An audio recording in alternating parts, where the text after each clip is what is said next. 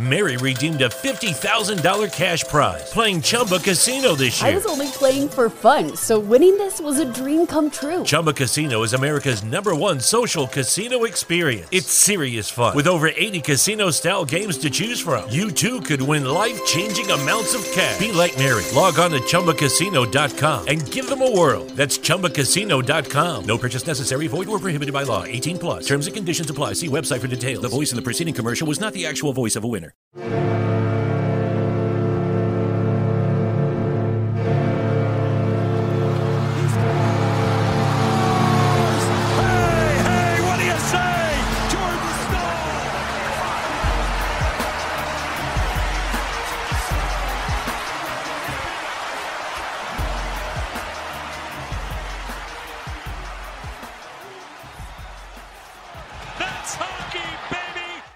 what is going on, everyone? Welcome to episode 20 of the SurgeCast, presented by Primo X Hockey, Shocked Hydrate, and In the Clutch Apparel. I'm your host, Zach Martin, and with me today, I have once again not one, but two guests with me on today's episode. Number 20, we are on the Sebastian Aho numbered episodes of the podcast. It's uh seems a little fishy going around here of uh, how this season kind of ended, but it is what it is. But like I said, two guests today. One is making his debut on the podcast as a guest, and I have not a one, not a two, but a three-time returning guest. The first one I have today, he is a newcomer to Belly Up. Expect more importantly, Belly Up Hockey. He is one half of the Mile High Pundit, talking nothing and everything about Colorado sports, mostly Denver, you know, the Avalanche, the Rockies, the Colorado Eagles, all that good stuff. I'm excited to have Joel James, or AKA Stat Guy JJ, if you're part of the Locked On Avalanche spaces. Joel, or JJ, how are you doing today, brother? I'm doing just fine. And Dandy Zachary, you know, he uh and debut on the Surge Cast. Happy to be a happy to be a part of it. Um, and it's going to be a big episode, so I'm excited to. Uh, I, you caught me on a day off, so I am ready to just kind of sit back, talk some good good hockey because that is what the Canes play. Um, just Yeah.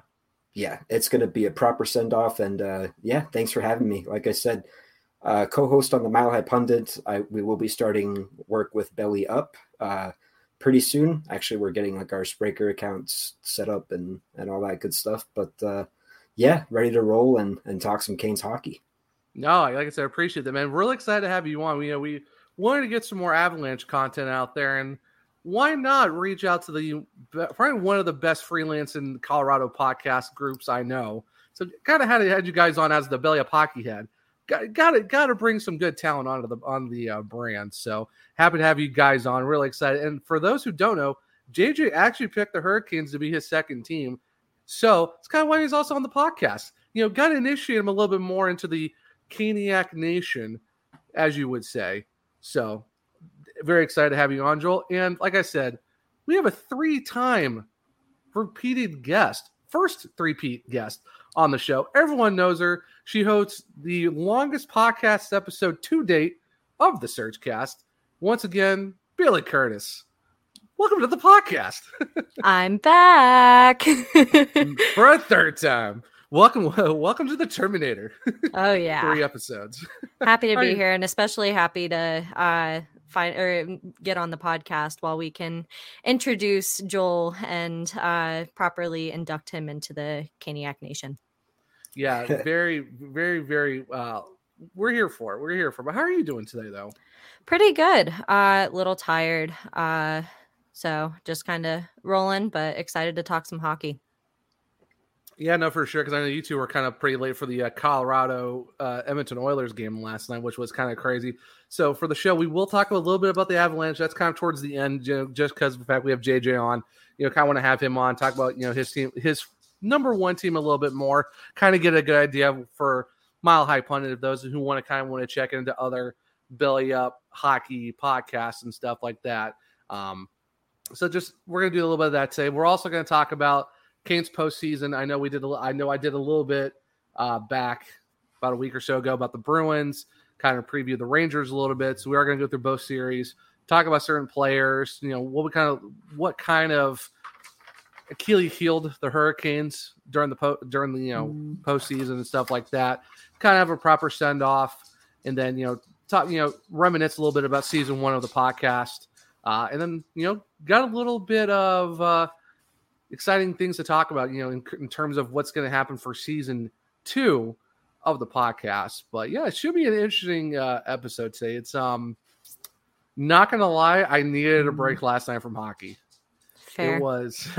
It's It been. happens. It's been. Yeah, it's been nonstop since. Like I said, obviously, you know, watching every game. You know, that's one thing as a fan. But then doing like a podcast episode, you know, every week, and then the playoffs start. You're doing one almost every other day or one every couple days, trying to stay up with it, and then do, hosting spaces on Twitter for every Hurricanes game, and then also being a you know a speaker on you know the Locked On Avalanche one. It's been hockey every single night for We've the last basically like just been living, eating, and breathing hockey the past few months. Yeah, So- well, especially yeah, especially the last like you know month or so where she's been just constant hockey. So it's kind of needed a breather last night because still feeling uh, a little sad that the season ended. The Hurricanes did do their exit interviews. Um, the exit interview interviews are going to get their own episode for episode twenty one. Um, I kind of feel like they kind of garner their own full episode to themselves. I didn't want to kind of add them into this and make this like a three hour episode trying to keep this reasonably to about an hour or so just because um so they're going to do their they're going to do their own things um like i said their own episode so this is more of just like a season like a playoff recap send off into the off season talk about you know potential free agents and stuff like that but bailey as a fellow hurricanes fan um how was like your how's the last like 32 plus I don't know how many hours it's been since the last game, but how, how have you been since the end of game seven from round two? It still stings a little bit because I mean, we had a heck of a roll going too, just a, like a heck of a home record.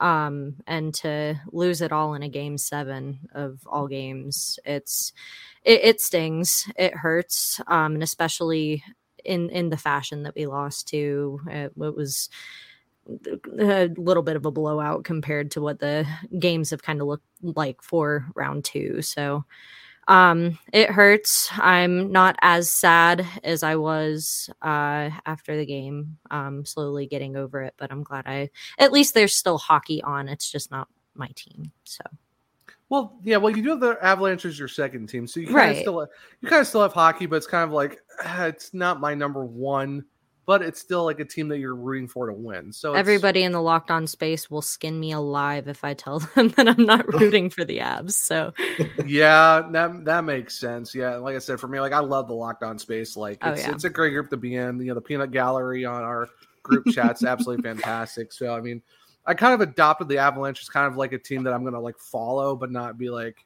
you know, you know, you know, rooting for them and stuff like that. But mostly a lot, of, mostly following stuff like that. Maybe get like a shirt seat just out of solidarity with everyone. So it's kind of something like that. But um, Sure. because as you can tell, I already got two teams. Um, so, but it's just kind of like you know a solidarity with the you know you know all my friends out there in Colorado.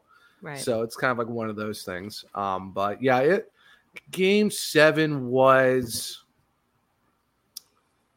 I would say that that like you said, like there's a lot of streaks broken that night. Like a home winning streak was up to like 15. Game sevens was like six and zero. I mean, there was a bunch of streaks that were pretty much on the line, and somehow that game just got away so fast. And that was like, yeah, you're going to game seven, you kind of feel kind of good about it, but at the same time, you're like, man, game six wasn't that great. And it was one of those things where the offense was mainly cold that entire series. Yeah. I think that's that's what kind of hurt the Hurricanes a lot. And special teams, like special teams really hurt this team. See, and I had, and I probably shouldn't have, but I had my hopes high after uh, we finally had a power play goal, thanks to Teuvo Teravainen. Um, but it, it- I, I was hoping that things were kind of starting to look up after that, and then just to kind of see it go right back where it used to, or right back where it was, Mm. is it's disappointing. Yeah, the thing that hurts was I think it was like one for 15 or one for 16 in this. No, two for 16, two for 17 because you know we did get a power play goal in Game Seven. That was from Vincent Trocheck, but two for seventeen. That's really that's like barely six percent. That's really brutal. And Yeah. You're talking eleven for ninety eight or ninety nine in the playoffs. That's really really bad. Like basically, it's like the special team. And I talked about this with with Walt Ruff on you know the last episode. Um, that we basically both said this was before game six. Yeah, I think it was either game five or six, one of the two. It's like you don't want you want to go five on five. Right. You go on special teams, you're going to be in trouble, and that's what the, that's what the Achilles heels. That was their Achilles heel the entire playoffs, and even like since March, the power plays went stone cold, and they were just so inconsistent. And then it's like the penalty kill got so overworked because you know you're the most penalized team in the league, which still doesn't make any sense because they weren't really doing anything wrong. It was a lot of ticky tacky stuff, but it's just even on the road, they were like seventy percent on the road on the penalty kill, but at home they were like ninety something percent. Now I I, think it's more like low mid eighties now because they give like two in game seven. But still, though, it's like you're talking a twenty point difference between home and road. That's really brutal for the penalty kill, and even the power play was just absolutely miserable. And it was definitely a letdown too, just seeing how great our penalty get or kill was during the regular season. Uh, for being like number one in the league for penalty kills, which Eighty I mean, percent, eighty eight percent so- for the regular season. right? And so, I mean, I'm sure all the penalties that we grab, being the most penalty and penalized team in hockey, um, does it, it- that kind of helps with it. But it, it was definitely a letdown to kind of see how many power play productions uh, that uh both the Bruins and the Rangers kind of had on us. It was definitely it, it looked like a different it, like I don't know what happened, what they ate before games that was different before the or during the from the regular season, but Yeah, it was just it it, it was heartbreaking to kind of see that kind of go down the drain too. Yeah, for sure. And I mean, Joel, I mean, you've been basically with our, you know, on our Canes spaces. You adopted the Canes as your second team. You said like the style of the Hurricanes and the Avalanche are kind of the same for the most part. Like, what were your thoughts? You know, you're looking at just the problem that was the special teams. It really hindered this team from actually getting a flow going like we saw all season because it was a lot more five on five in the regular season. They got penalized a lot, but they were still able to score goals and get a lot of wins. Like, what did you think of how the special teams kind of played a factor in the postseason for the Hurricanes, especially more so in the Ranger series compared to the Boston series? So with and uh, like with the power play, the the PK like Bailey was saying, regular season was top notch. I mean, when I did when I was able to watch Hurricanes games, um, they were always doing great things. Um, the and not bad like the series with uh, you know for for this playoffs too. They had I think two shorthanded goals. So I Mhm. mean, hats off to uh, I, I think it was Brendan Smith and I want to say Trocheck. Um, Uh, yes. Sounds it was, right. Yeah, it was Trocheck. It was Trocheck and uh, Brendan Smith.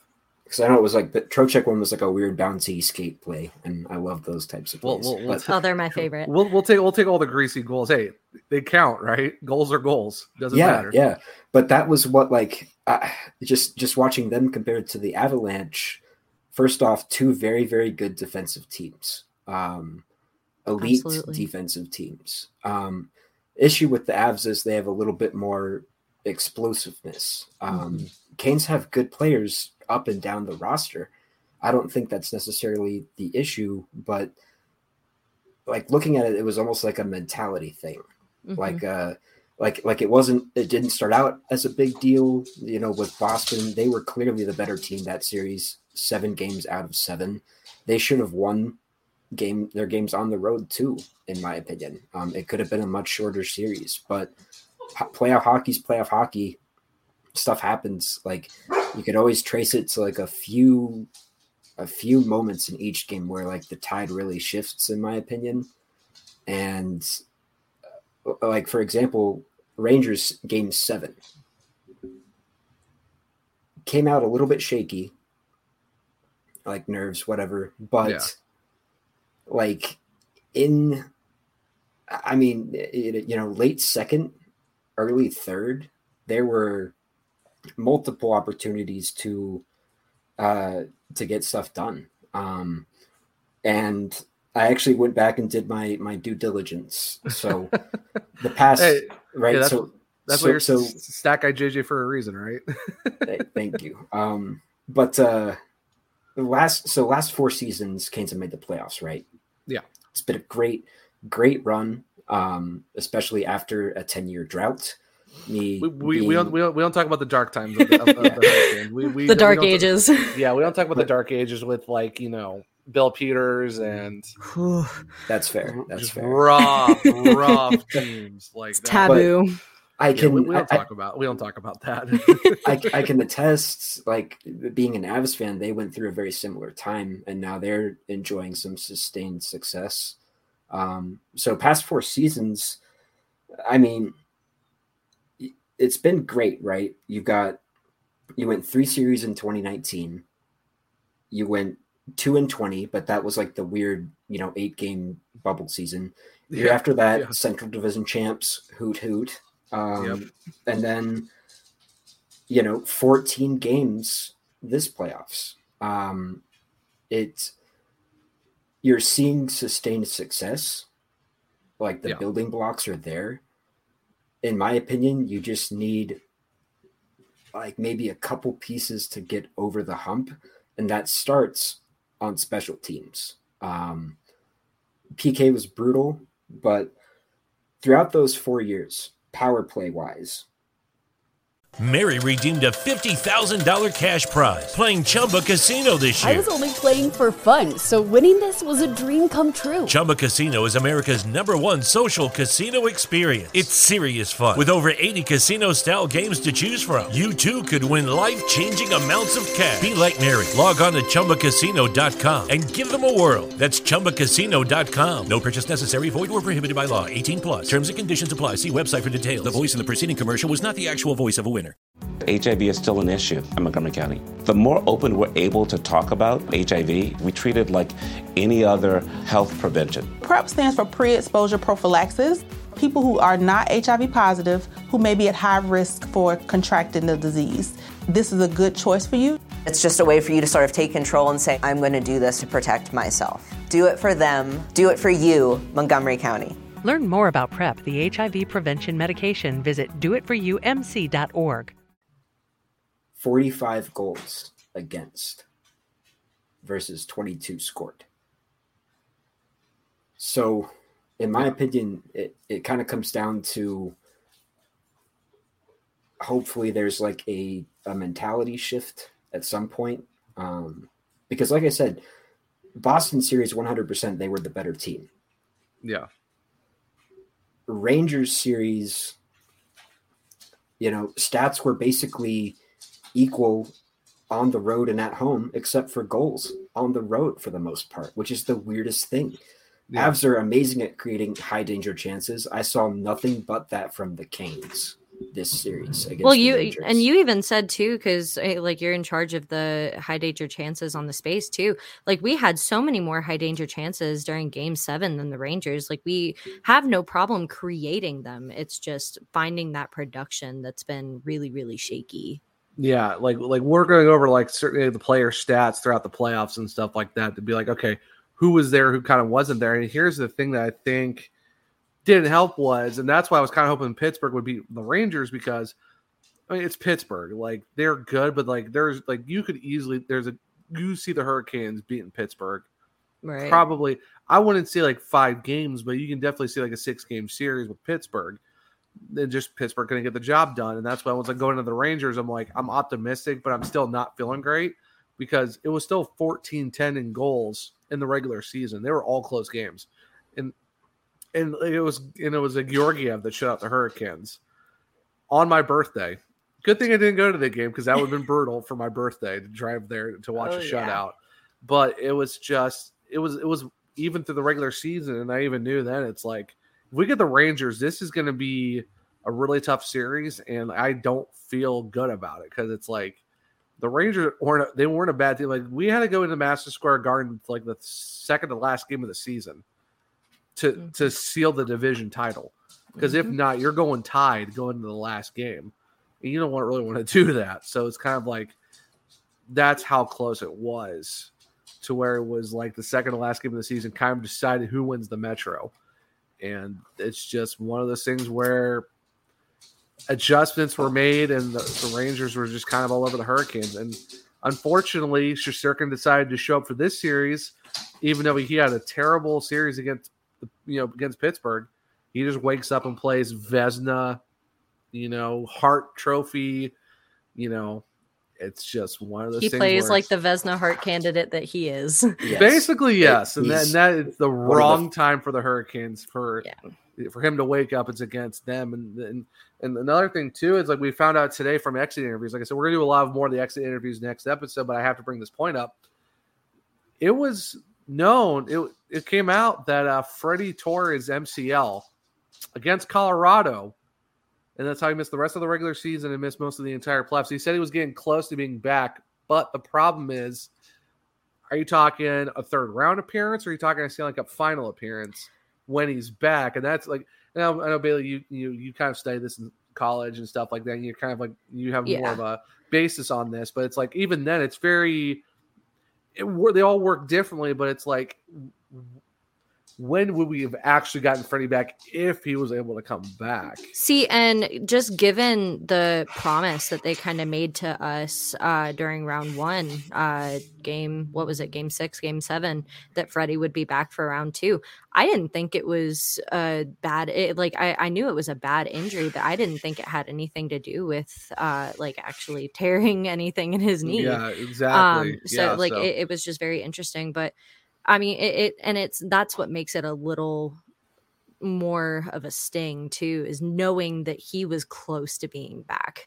Because i mean it, like i was kind of explaining uh to and to you guys in the group whatever um the mcl is it, like it is a stability ligament in your knee but it's not like your acl and your pcl because your Yeah. acl and your pcl those are surgery kind of injuries and granted yeah the mcl and the lcl can be that kind of they can go that route too just depending on how bad they are but normally it doesn't just because they are regenerative and therefore kind of allow for a uh, shorter recovery time so it, it's it, it it sucks knowing that he was so freaking close and just having that kind of taken away from him too Yeah, definitely for sure. And that's what kind of hurts. Like I've blown my knee out. I've torn, you know, you know, my other knee as well. It's like those aren't fun to deal oh, with. oh no Well, especially when it's like in the middle of like coming back up in the middle of a squat and your right knee just gives absolute absolutely Yep. out as you're trying to go back up. So yeah, it sucks. You know, it's not like, you know, hockey player level where it's bad, but it's like that's still that still hurts, that still stings. And it's it's the biggest, I think it's gonna be the biggest what if of the playoffs. Like what happens if you have Freddie and Antti Raanta in the net instead of riding Antti Raanta the entire playoffs and having Kochetkov come in for you know, relief and stuff like that yeah relief or having to come in because Antti Raanta got hurt in the Boston series because of David Pastrnak. And it's just what happens if you have the Jennings the Jennings duo together instead of one I'll tell you, half. it's you it's a, probably win it's a big game- what if. You probably win game seven. Um, absolutely I think I think just the just from the wear and tear aspect, like Raanta, he he played in over his head this series. stood on his Um, freaking head yeah both He- both series he's stood on his head, and it's like, and that's his first real playoff start. So like he's Yeah. going into the like you're you're giving a guy who's finally getting his first chance at a playoff run, and you're doing it on a most points in the season, most wins in the season type Hurricanes team, and everyone's like, oh, these guys are going to the conference final. They're going to the you know they're going to go into the cup. You know, or at least just, make an appearance. It's, that's a lot on Antti Raanta. and like, looking going- at stats too like he had never started a postseason game yeah, before this postseason with us.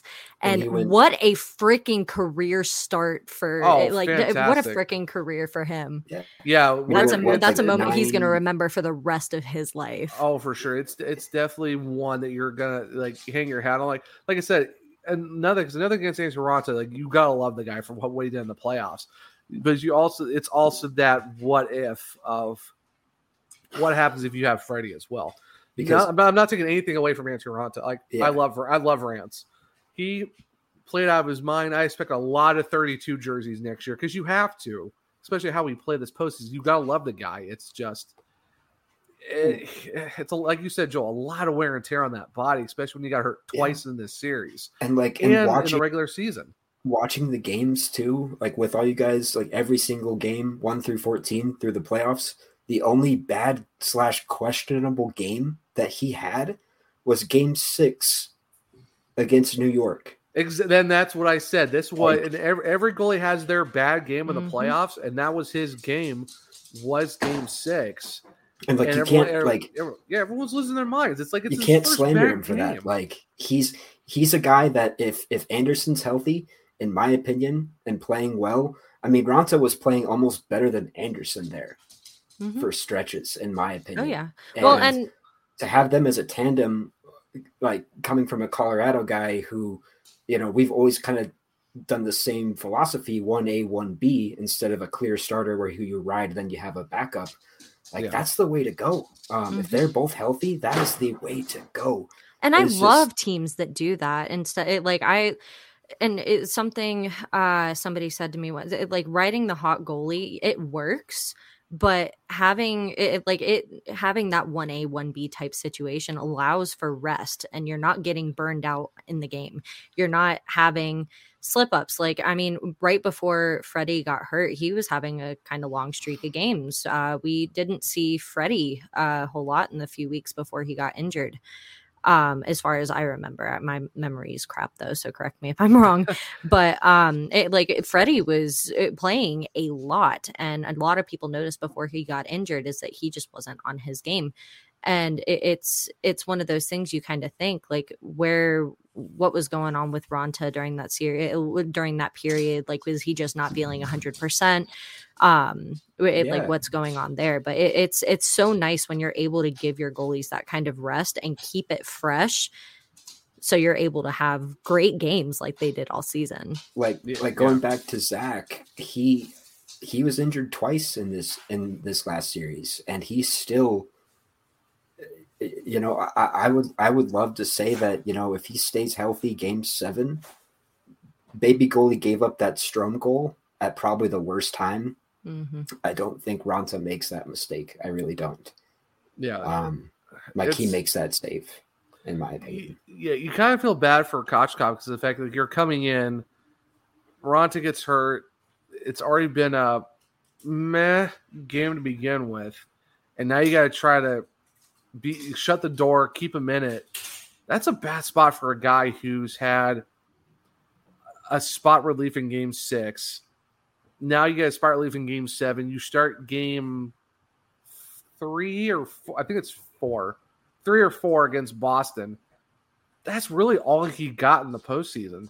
So it wasn't like he was, you know, Cam Ward esque. Oh, I'm going to be playing like four games in round one and like three in, in round two, or you know, something like that, where he's getting a bunch of start time. It's like spot relief, like start spot, spot relief, and spot relief, and like he played three games, like not even a total of two full games. If you really And- think about it, it's like that's a tough spot to put a guy in, especially now you're in a game seven against a Rangers team who's really feeling it right now with their goalie, who basically goalied the the Hurricanes, and the fact that the offense is ca- catching fire. Like that's a bad spot to put a kid in like that. Right. And that that's exactly what I was going to say too is just like imagine the pressure that he must have felt during game 7 having to go in in such an important game in the series.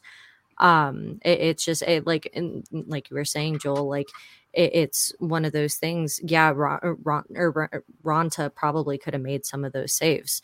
But it, like think of it, we've got a veteran keeper versus a guy who's only been in America for a few months Yeah. uh hasn't it like he doesn't have a lot of pro level experience and it like or NHL experience at all and it's it, it's just it like it's a terrible position for him to be in I I couldn't imagine being him during that game the amount of pressure he must have been under and he he holds himself well which is really really nice yeah. to see he's got Mhm. more confidence than I've seen in a goalie in a long To- time especially as a see him- rookie oh, what was it? Uh, it was against Boston, but to see him back down Pasta, or Oh, it was Or either no, Pasta or Marchand. Marchand. It was Marchand. It was Yeah, Oh, that was so Uh, great. oh man, that was just It's- beautiful. Um, I want to get like- that like you don't wanna framed and put this. it on my wall. you, you got you got to have it with like the height and weight stats for them as well, Mhm. like like like a fight card. Like it's like you don't. It's like man, you really don't want to do this right now, and like, and that's the thing. Like you're saying, but like he's there for a few months. Like he had like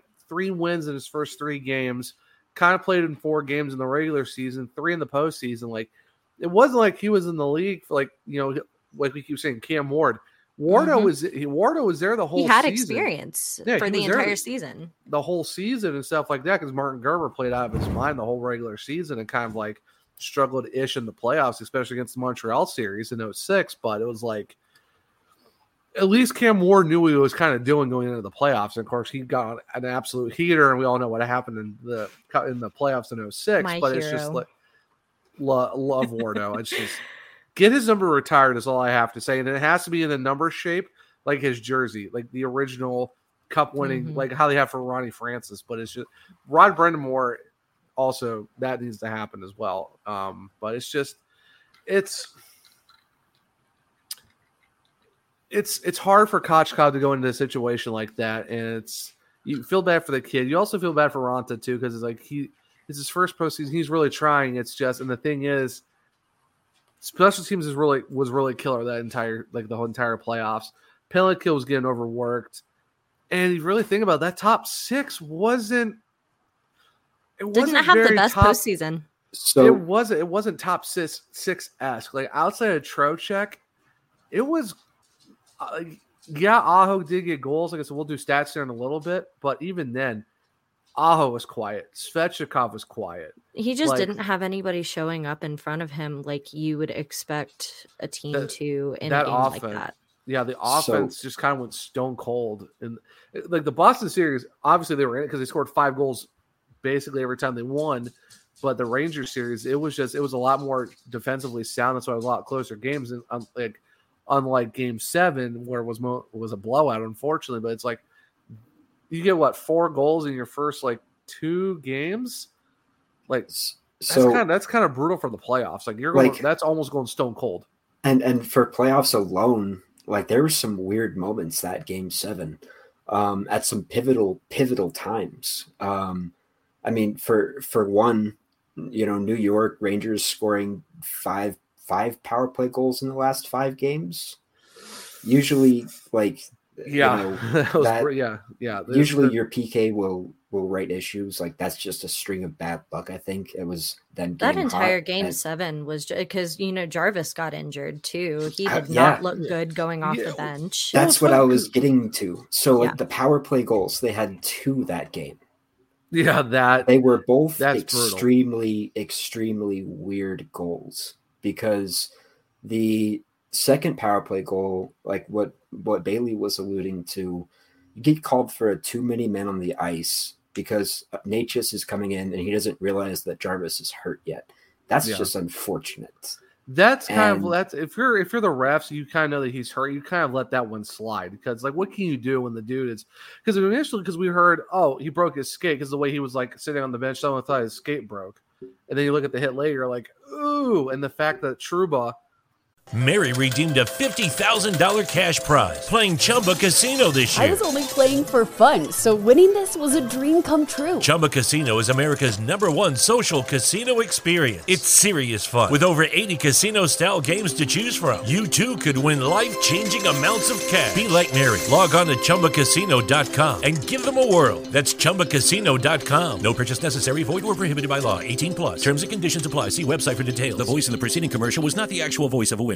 You can live a long, healthy life if you're HIV positive. With the current treatments, we can get patients down to being undetectable. The array of options is so much greater today. U equals U. Undetectable equals untransmittable. If someone who's HIV positive, they're taking their medication, they're undetectable, they're not able to pass HIV to their partners. Do it for you, Montgomery County.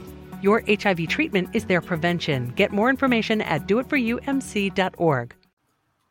for back to back series, no calls on high hits, but everyone's like, oh, that mm-hmm. was clean. His head wasn't intended. It's and like- it just it was unlucky for Jarvis too because literally the was it the game before he had caught a stick a heck of a slapper to the face. It bent his Yeah. forefront teeth in. Yeah, Like it, it's he's just coming off of that, and then he gets hit in the head, and protocol you got to take him off. And let's And- let's not forget, like the Boston series, he took the shots of the uh, the baby Jarvises. Like, um, he, he had Yeah, a rough he- playoffs. Uh, yeah, no pun intended. It was yeah, it was very very rough. It's just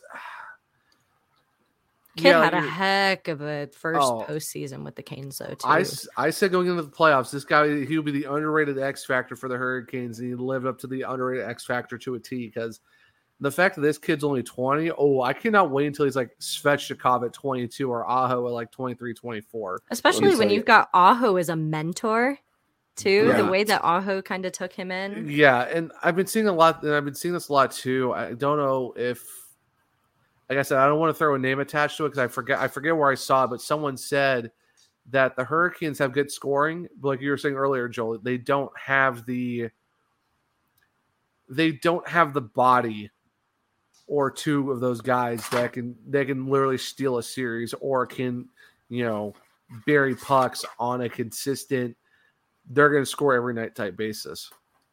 Like they're like we have superstars in this team but it's like we don't have the It's not like a MacKinnon or Landeskog kind of superstar. we don't have we yeah, yeah like we have like I, I hate when people say we don't have superstars. Aho is a superstar Svechnikov's a superstar.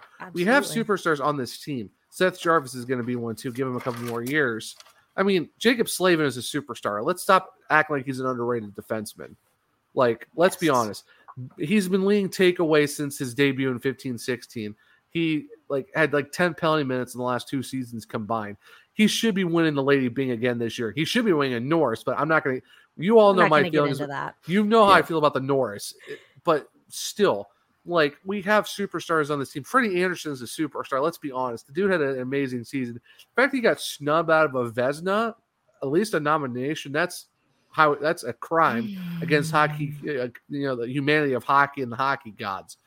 But it's like we have superstars, but like you know what you said, Bill. We don't have the MacKinnon, Landeskog, the I would Like say Leon Dr- yeah. Leon Draisaitl, you know, Auston Matthews. Like, I would love to have in the elite top echelon super. Like, there's like there's like superstar, then there's elite superstar. Like I said, we So- have superstars. We just need that elite superstar who's going to be like, okay, I will take the puck and turn games on its head, and I'll bury ridiculous goals like Nathan MacKinnon with his insane back coast to coast backhand we saw against the Blues. It's just. I like you said, Joel. We need those one or two pieces that are going to take it to the next level for the Hurricanes. You'd be like, okay, we are going to be a problem because they're kind of like where the Avalanche were. Kind of make you know they go through the first round, struggle in the second round. They might make it to the third. You know, you said they made the conference final not too long ago. It's like they're basically where the Avalanche are kind of at. They're still slowly building to something better, and I think it's like we have a good top six, but I still think we need a more of an elite top end top six. If that, that kind of makes sense to the both of you. Does Yeah. that make sense? so like yeah. definitely definitely zach um and in my opinion the trade deadline this year get rid of max domi um and find that top six guy like i don't know he it was an interesting it was a good trade because it was a, a cheap trade We got away Um, with highway robbery with it. yeah. for the for the fact and that you had like the, a sixth you the- rounder and Yeah, uh, it was two Two, yeah, two prospects who may not ever see an NHL roster. and the fact that you had the Jackets and a div- and a team in your conference who is paying really three good. quarters of his salary. Yeah, yeah, You, you're basically yeah, you're basically paying a third or a quarter of his salary. Well, yeah, it's highway robbery, and it and he was huge in that game seven against Boston. Like He- that's a completely different game if he doesn't put those two pucks in the net. So yeah, he was great steal, And- great steal at the at the trade deadline. his so his late game heroic like his game seven heroics we'll say because he he scored in game seven of new york too i think Uh, not in game seven. No, yeah, he did. He yeah, did he score did. game- He had a goal. Yeah, yeah, he had the, yeah he had the last goal for the last he goal. got the he got the last Carolina Hurricanes goal of the season. I just realized that Max Domi So- ended it. Like that's great like that's fantastic but like looking at him as like a guy whose only job is to score goals it has to be a little bit better throughout the series so that you don't get to those game sevens. Like Yeah. he needs to be just a little bit. And I get like he always, he's only played in like 19 games with you guys since the trade deadline. So Yeah, it's. But, like, his- he, was, he wasn't his added for 50 scoring. He wasn't added for scoring. That was the thing. Yeah, Like, like that's not what he, was really added for. Like, yeah, scoring a little bit, but it's like I think it was more like a little bit of a physicality, kind of like that guy who's gonna be like, don't mess with the young guys. Like he'll like stick up for himself. Mhm. and that's the one so- thing that a lot of people going into like once that trade went through a lot of people thought he was going to be like people didn't think he was going to be a goal scorer. That's not why he was brought on. He was Yeah. there to be a pest on the ice. And that was honestly kind of a letdown as well because uh it, like see i personally like him a lot better on the fourth line than i do on the second line where rod put him a lot of times when he was kind of first starting out Mhm. um and it just it like it didn't work out for him and he had so much more production he was so much more visible when he was Yeah. there on that fourth line um but yeah he he wasn't there to score goals i mean sure goals are great when they come but Yeah. Well, like you said about so I guess like like take him away from it. Then like you, you know Staal and Fat and uh, Jesper Fast like they do other things besides like you know uh, you know their other contribution guys as well. Yeah, they they shut they shut down the top lines, which is basically what Jordan Staal is. He's really good at shutting down lines, and like in what was going off of with with Domi, it was just like he, that's he's not a second line guy. He he hasn't been his entire career. He's not a goal scorer. That's the problem. And talking about lineups real quick, poor Ethan Bear did not see a playoff game Poor at Bearsy. all.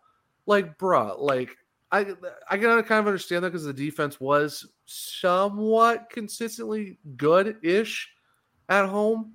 The road, I would I would have given Ethan Bear a couple games for the fact he got zero, zero games. That's pretty brutal for that. I mean, luckily we'll probably have him back next season because I think he's an RFA, but that still that still kind of stings. Like You know, how- and I was going to say, I need to try to find the tweet that I was looking at earlier. So listen to this. The Hurricanes were 40, 13, and 5 with Ethan Bear in the lineup and 21, 14, and 3 with him out. So basically, what you're saying is, sorry, Brendan Smith, you're not coming back next year. We need Ethan Bear full time because we have a lot of we have a few RFA, we have a, two RFA uh, UFAs on the defense. Yeah. And Ethan Bear's an RFA. So what you're saying is Ethan Bear needs to be re-signed for a longer contract extension and needs to play a lot of minutes next season. And the thing that sucks about Bearsy though is the it, COVID just really hit him at a really inopportune time. yeah, Um, because he did not bounce back like a lot of the like almost every other player in the NHL did. Like it, it kept Yeah. him out of commission for a while, and that's exactly what and I- allowed Brendan Smith to come and kind of show out and show that he earns uh, quote unquote earns a spot on the roster. yeah, I, I like Brendan Smith, but I don't. Yeah, he was kind of he was huge in a couple games, but it's for me that's still a thing where it's I kind of feel the same about Brendan Smith as I do about Max Domi. it, it's it's it's great to have, but it's not something I want to see all of next season. Mhm. That's kind of like okay, we saw a season it's great, but Ethan Bear is younger. Like I think he's 26 compared to 33 of Brendan Smith. It's just I feel like it's gonna be um you need you kind of need like an Ethan Bear for a season because of how young he is, and he's good. Like you said, this like the like with him in the lineup, you want to have that. Like I think he brings a different style to his game. So I agree. I think Ethan Bear needs more of a showing next year, and I mean, we'll like I said, we'll do a little bit more of the offseason stuff real quick, you know, in a little bit. But um, bef- so I wanted to jump into the playoff stats real quick. But before we do that, we're gonna uh, kick it over to the sponsors real quick of the podcast. You know, Primo X Hockey, Shocked Hydrate in the clutch, and you know, just take a few seconds, give a few minutes to you know talk about them and all their great support to this podcast. Once we come back, we'll do uh, playoff stats, kind of what we want to see with how the offseason is going to go. A tad bit of Colorado Rock, uh, not Rockies, Avalanche stuff. Sorry, it's been a long day. I've been out in ten hours worth of sunlight. My brain's fried. They were the Rockies many a moon ago. They were, so I wasn't completely off. But, But yeah, not wrong. but yeah, but once we come back, we'll jump into we'll jump into the back end ish of the podcast. Uh, we'll get back to that here in a little bit. Hey everyone, we'll go back to the regular scheduled part of the podcast here after we talk about the sponsors of Primo X Hockey, Shocked Hydrate, and In the Clutch Apparel. If you're looking for any cool hockey equipment, we're talking from stick protectors, pucks, skate laces, all that good stuff. Make sure to check out the boys over at Primo X Hockey. They are really amazing. They have really great products over there. The good thing about them is they do free shipping across the United States, or if you want to, since they're based in the Raleigh area, you can go pick up their products at their warehouse. Really simple and easy to use. Just go over to primoxhockey.com. Make sure in the comments when you check out, make sure to tell them that Zach from the SurgeCast sent you. They have really a lot of cool stuff over there. They also have hoodies, t-shirts, hats, a lot of great stuff, koozies and stickers. Really great group of guys. Like I said, I cannot talk enough about how great Primo X Hockey is and the fact that they were also the OG day one sponsors. So please go make sure to check them out over there at primoxhockey.com for all of your hockey equipment needs.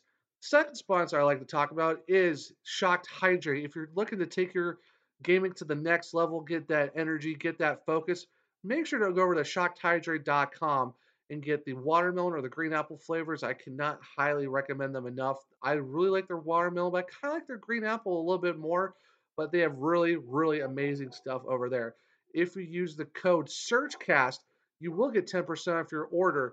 So make sure to go check out shockedhydrate.com. There's also, if you click the link tree in the description, click on the Shocked Hydrate link. You can head on over there and check that out. Like I said, use SurgeCast at checkout for 10% off your order. Really, really great stuff. So take your gaming to the next level with Shocked Hydrate. Last sponsor I want to talk about today is In the Clutch Apparel. Really great group over there. They have 100% licensed products. We're talking baseball, football, MLS, all that great stuff. And the cool thing, too, is we also got merch over there from the SurgeCast. So if you're looking for a really cool t shirt or a hoodie to support the podcast, make sure to check out intheclutch.com. Make sure to go check out the hockey section. You'll see the SurgeCast. Great t shirt, great hoodie. Make sure to check that out. That'll really help me and help it support the podcast. And if you use the code SURGE at checkout, you will also get 10% off from there as well. So make sure to check out intheclutch.com. Go search for whatever apparel you want, really cool stuff. If you're also looking for something really cool for hockey apparel wise, make sure to check out the SurgeCast area of the hockey side. And use, like I said, use 10% off when you use the code SURGE. The last sponsor I talk about, it's not about for my specific show, but it is for Belly Up Sports. If you go to cannadipscbd.com slash belly up 20, or if you go use belly up 20 at checkout, you'll get 20% off your order with Cannadips CBD. I cannot highly recommend these guys enough either. They're really, really great stuff. I really enjoy it. I got the Humboldt Collection Maui Wowie, 100% American grown hemp supplement. You get 15 pouches per can. You get 10 milligrams per pouch. You're talking about 150 milligrams per can. And the good thing with that is, like I said, if you use Belly Up 20 at checkout, you get 20% off your order. And also, like I said, go to cannadipscbd.com slash belly up 20 to go use that link. It's a really great product. I highly recommend it. I actually just ordered a can of strawberry crush and mango. I'm really excited for those to come in, but I would definitely highly recommend those guys. So make sure, like I said, go to cannadipscbd.com slash belly up 20 for 20% off your order with them, and that'll help support not just the SurgeCast, but also all podcasts on the belly up side of things. Now, back to your regularly scheduled Hurricanes content with the SurgeCast. All right, and we're back. Thank you to all of our amazing sponsors of the podcast, Primo X Hockey, Shock Hydrate, and the Clutch. Very, very awesome to have them with the podcast. So I need a hoodie. Yeah, I mean, I mean, in the Clutch Apparel, you know, you use the code Surge for ten percent off. We got a really nice uh, Surge Cast hoodie. From what I've heard, the quality is very, very nice. So I mean, if you if you if you need to rock some uh, podcast merch in the wintertime, because I know it kind of gets cold out where you guys are in Colorado. So I mean, why why not grab a hoodie and you know help support the podcast because we want to do cooler stuff. Maybe some giveaways, maybe some other good stuff. So who knows? So why don't you head on over and do that? Surge ten percent off uh, for a hoodie and a t-shirt because why not? You know, I have to pick one up and rep it in the South when I go back to see the family because I love repping Av stuff down there, but people look at me like I'm just crazy. so well, I'm waiting till I go back to visit North Carolina dressed up in an Avs hoodie, and everybody's gonna look at me like I'm nuts because I'm all about the Canes, and they're just like, "What the heck are you doing?" yeah, right. It's just like, wait, what? So yeah, so there you go. You can have a little bit of a, um, Mary redeemed a $50,000 cash prize playing Chumba Casino this year. I was only playing for fun, so winning this was a dream come true. Chumba Casino is America's number one social casino experience. It's serious fun. With over 80 casino style games to choose from, you too could win life changing amounts of cash. Be like Mary. Log on to chumbacasino.com and give them a whirl. That's chumbacasino.com. No purchase necessary, void or prohibited by law. 18 plus. Terms and conditions apply. See website for details. The voice in the preceding commercial was not the actual voice of a winner. You know, get get a SurgeCast hoodie because why not? You know, little support and you know it'd be kind of cool. So, but stats wise, so um, I first looked over it earlier today and I was like, okay, there's some names that did that contributed pretty well. Uh, other names, not so much. Uh, unfortunately, we did not have a points per game guy in the postseason, but we do have two guys at 11 points. And surprisingly, both got four goals and seven assists. Uh, Teuvo Teravainen and Sebastian Aho tied for the most points for the Hurricanes with 11 in 14 games. And here's something surprising, too, I didn't know about. Sebastian Aho had 12 penalty minutes to Teravainen's two. Yep. Yeah.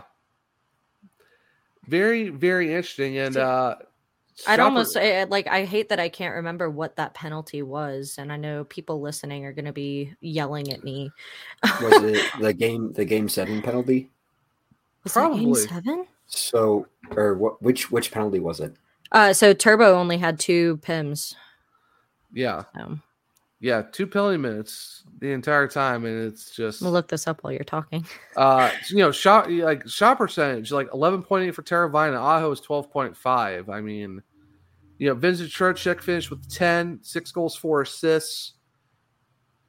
A player that I'm hoping doesn't come back next year is a TDA. He finished with 10, one goal and nine assists. Seth Jarvis, who we did talk about, eight points in the playoffs. His first ever playoffs, three goals, five assists. Um, surprisingly, did finish with a minus one.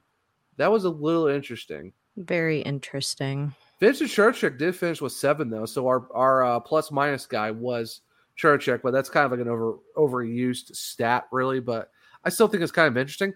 He also had nineteen point four on the shot percentage, so you go Vincent Trocheck, young Tro with a nineteen point four and a fifty eight point two five faceoff percentage. Like, um, like I said, we're going to talk about guys that need to come back next year safe to say Vincent Trocheck may be one of those guys. I'm just saying. Um, Jaccob Slavin, eight points. I mean, are we are are both of you really shocked that Jaccob Slavin, you know, got eight points? He was leading uh plus minus in the postseason for a while there. He was. He So- definitely was. Uh, Max Domi got six points, three goals, three assists. Jordan Staal got six. Nino Niederreiter, five points, four goals and an assist, but he did finish with a minus five. Um, Andrei Svechnikov, five points, four goals and one assist. Martin Necas, five points, all those were assists. Brendan Smith was four, Brady Skjei three, Brett Pesce three, Ian Cole two. Jesperi Kotkaniemi did finish with two points, but I do have the preference. It's a lot of fourth line, and I'm using air quotes, fourth line minutes. Um, Jesper Fast only one point, Jordan Martinook only one point, but Martinook only played in six games, so there is that little caveat of that. Uh, Steven Lorentz, you know, zero points, only played in five games. He did get 17 penalty minutes, but that was because that was his instigator penalty with his 10 they had on top of that BS. which that shouldn't have been an instigator. Um, and Derek Stepan, only three games, zero points with a minus two. Um, I mean, there's nothing you do. You can't blame Stepan and Lorentz. There's nothing you can do about that. Even Jordan Martin not getting hurt. He missed a lot of games, but a lot of guys got 14. Um, and for goalies, Antti Raanta, 13 games played, 13 started, six and five. He did finish with a 2.26 goals against, uh, 297 saves, a save percentage of 922, and did get a shutout. So, I mean, like we were saying earlier, Antti Raanta, I mean, what what more can you really what more can you really say about Antti Raanta how good he was? I was gonna say he was up there in goals against uh before. Uh it, like he was top contender um in goals against average before that game seven against the Rangers. That really came to bite him a hard one. It did. Yeah, it definitely So- did. That yeah, did not help it at all. Which but he fantastic. I mean, eh, like we we already kind of went on our little tangent earlier, but I I would love to see him in a Hurricanes jersey for a while. Yeah, I definitely love to see Antti Raanta too. It does make it. I would like to see Raanta in a jersey for a while, but here's the, also the other side of that. You have Alex Lyon, you've got Kochetkov, Mhm. you've got a bunch of other, and you have Jack LaFontaine. You have a lot of guys in the AHL right now that are really good.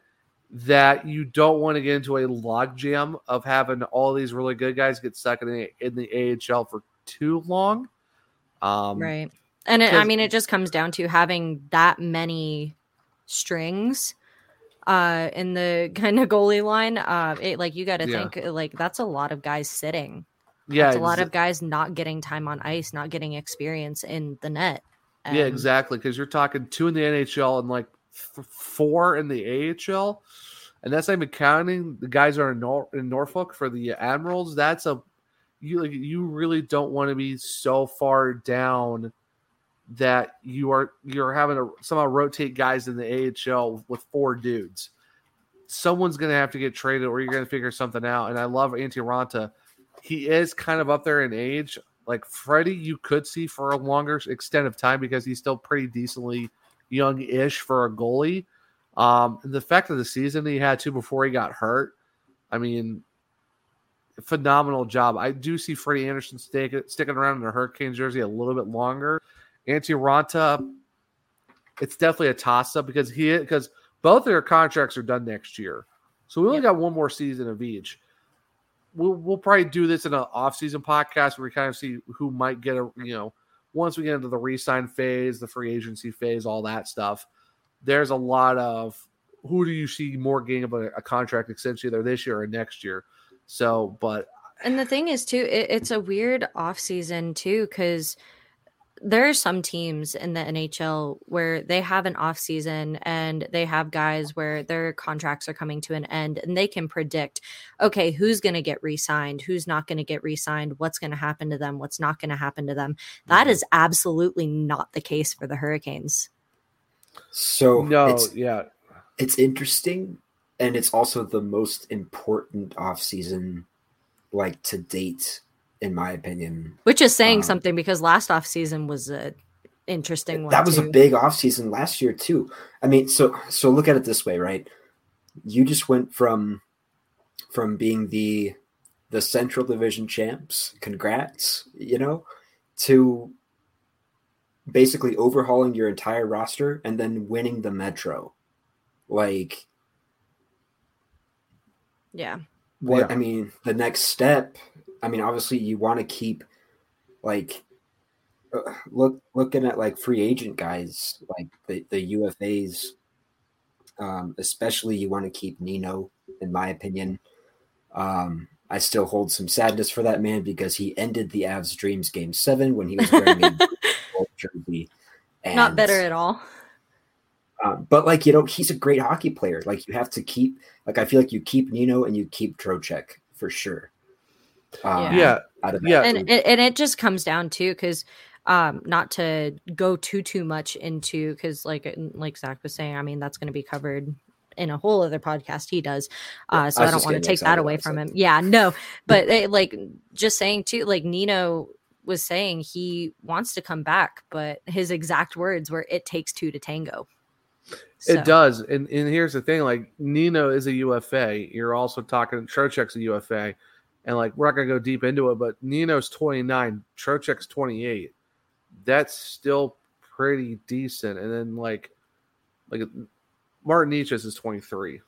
You've got Kotkaniemi too, who Well, no, well, no, Kotkaniemi signed for the next eight seasons. He already got his extension. Yeah, Like he's like that. That's the good news, up. though, is that Yeah. his his AAV is basically the same as Trocheck's. Yeah, yeah, because they got him a lot. Because you're going from a 6.1 now to a 4.82 for the next eight seasons. So that's that's really helpful. Defense is definitely going to be interesting because the fact you're looking at Ian Cole and Brendan Smith both both leaving, and they're both 33. You know, Ethan Bear's 24. Unfortunately, TDA is an RFA at 26. I really hope they don't bring him back. To be honest, like it's just Fingers crossed. fingers definitely crossed. I mean, and then next year, our both of our goalies' contracts are up. So like I said, we'll definitely it'll be more of a next like a future episode, like Bailey said, where it's going to be a deep dive into the con like into the roster in terms of who do you keep, who do you get rid of. But yeah, like I said, that, I tweeted this out today. If you're the Hurricanes, Nino and Trocheck have to come back. They they have to. I'm you sorry have to find a way to do it. because those two right now, the way they played in the postseason and how they played this year, I would. And the th- the thing was, they threw Nino on the third line, which it worked, but man, him on that second line with Trocheck, which is so good. And the thing, but the problem is too is, what do you do with Kotkaniemi? Yeah.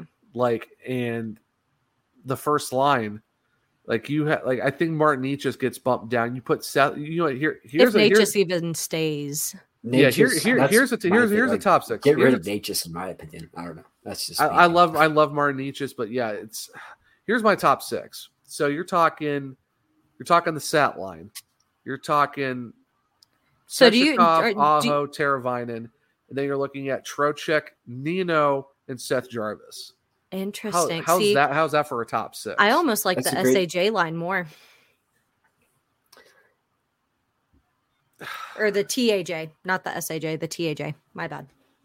That's Turbo Aho Jarvie. Jar- yeah. That that would be a bad one too. Yeah, because then then you're probably talking about you know Nino, Trocheck, and Svechnikov. That wouldn't be a bad line either. Like I said, the Sat line would be really good, or like you said, the line with Aho, Teravainen, and um. Jarvis. Yeah, that either way, like, but think about that as a top six though. That would be a very solid, solid top six, and then here's the thing too: where do you put Kotkaniemi on the third line? Like that's There's no room for him, yeah, that is- unfortunately. that with that with the way that top six is, yeah, it's like unless they're like, oh, you don't bring Trocheck back, you throw Kotkaniemi up, or you don't bring Nino back, throw him on the wing.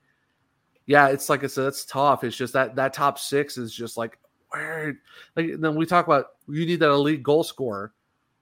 Who do you slide down? That's that's why I do not envy.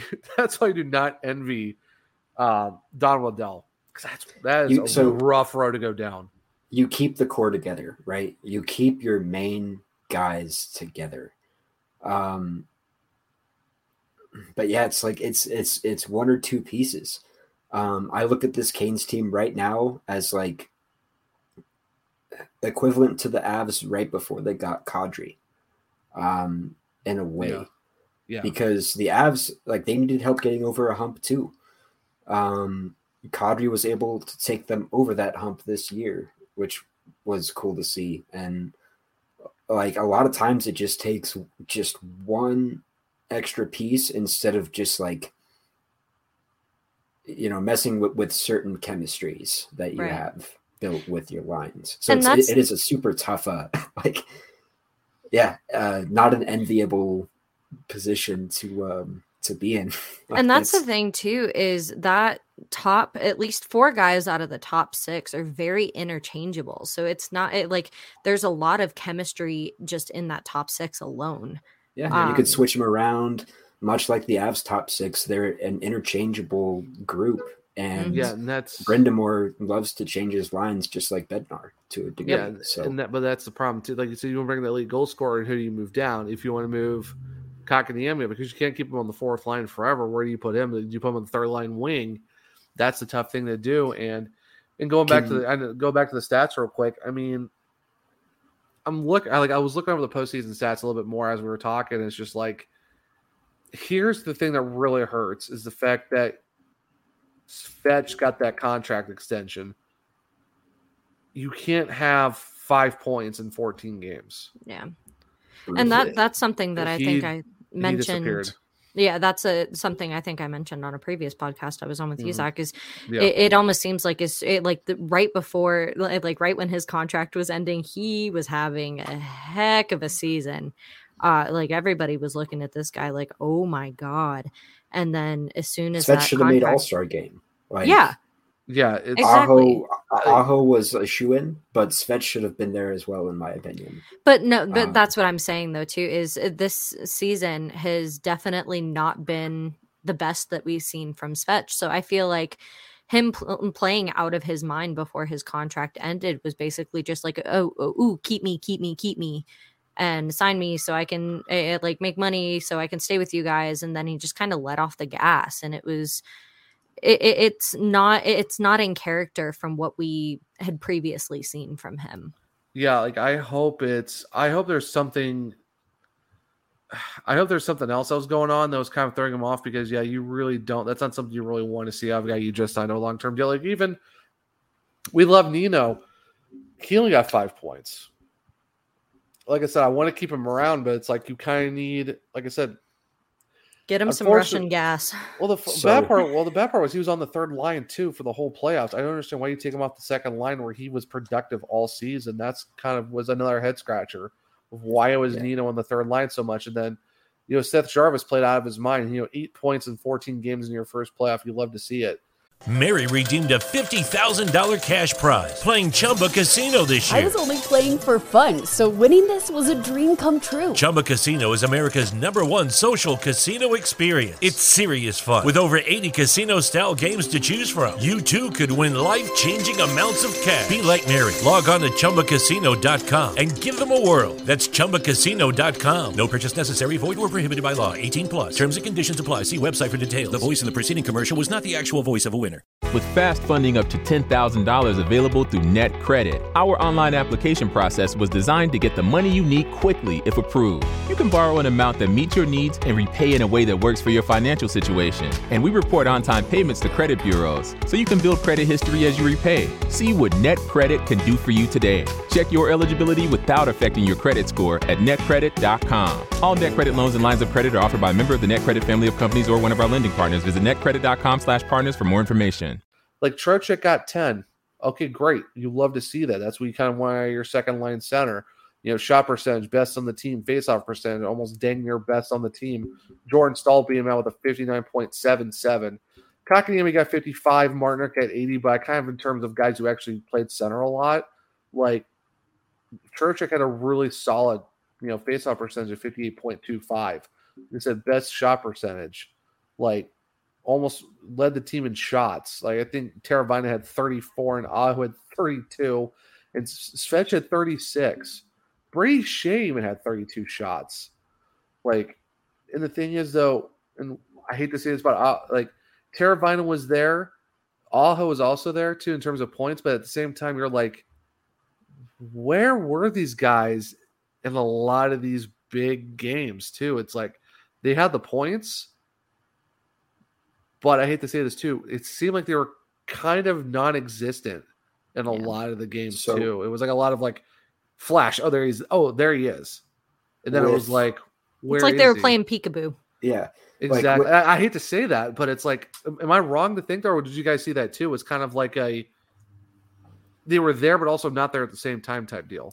it was weird because uh, like regular season first half of the season canes were like on fire Oh yeah, as far as like goals going in the back of the net like all that good stuff it was happening like you name it it was happening but like second half of the season and once into the playoffs once once March hit, After Like, that All Star instantly- break, yeah like it was for some, some reason something happened. That All Star that All Star break just absolutely zapped whatever zone they were in. I don't know what it was.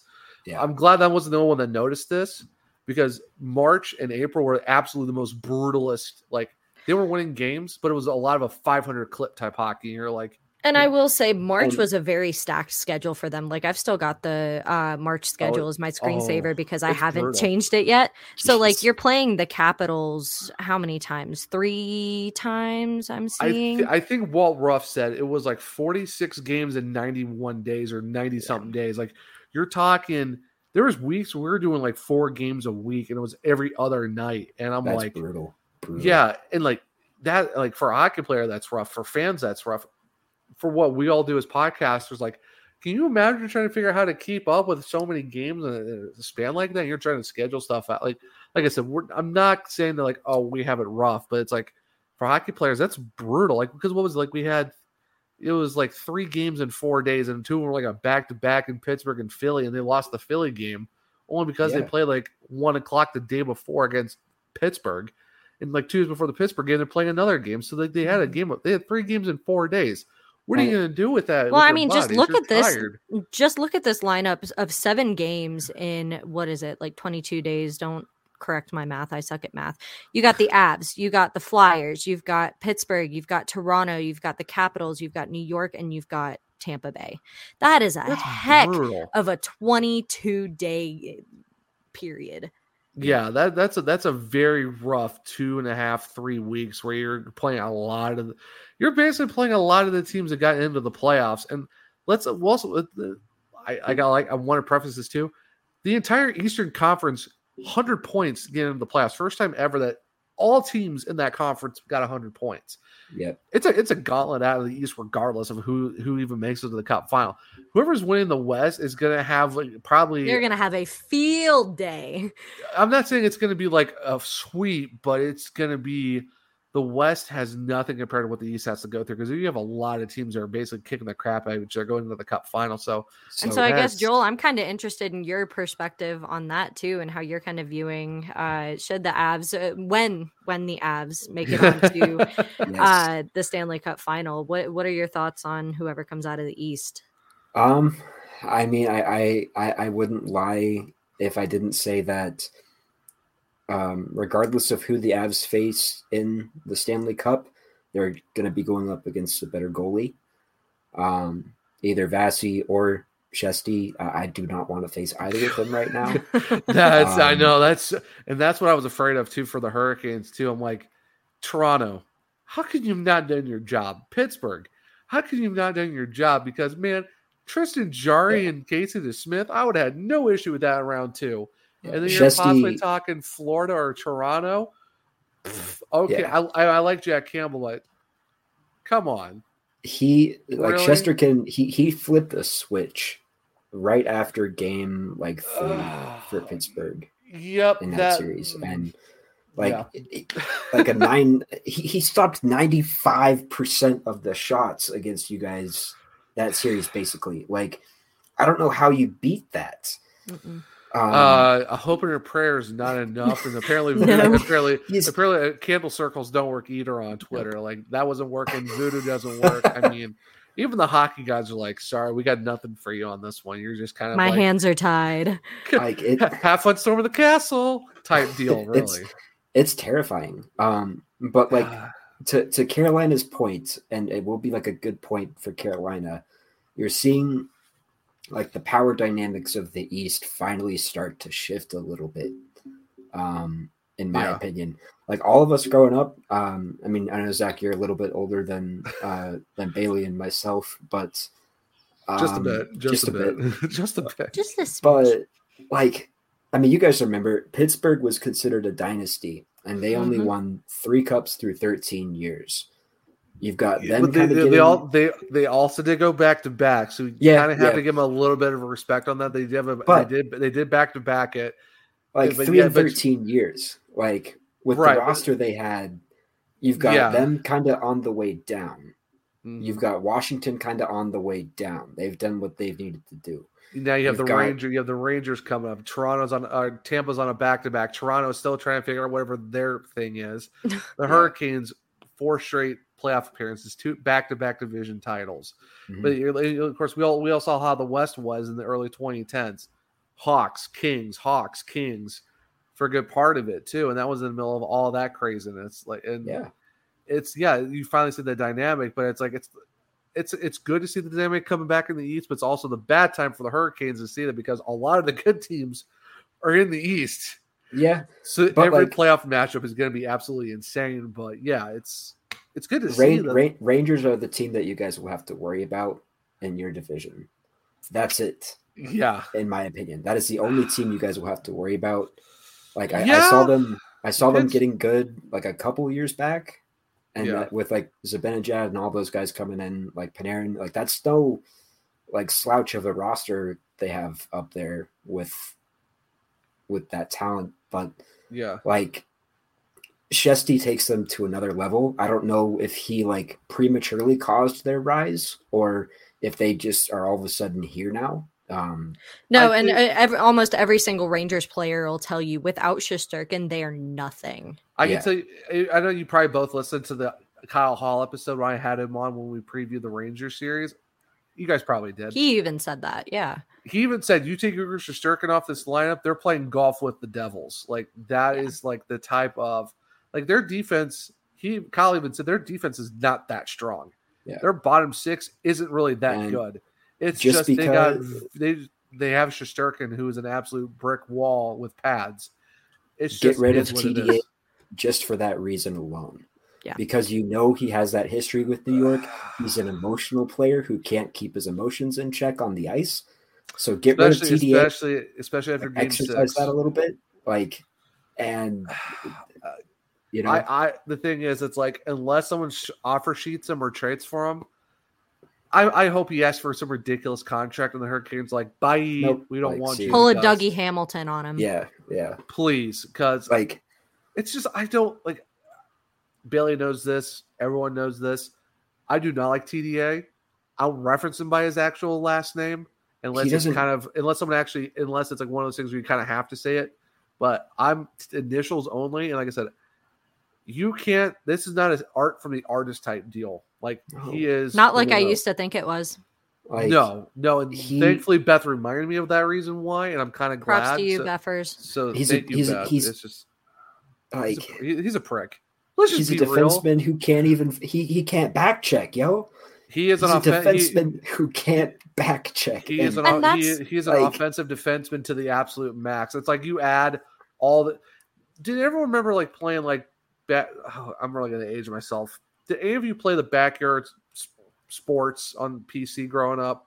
Please, one of you, Mm-mm. please tell me one of you did. Pablo Sanchez MVP baseball. okay, thank. So, so are you talking the OG backyard baseball? Or are you talking like the new kind of updated oh, uh, I- 2000 like late?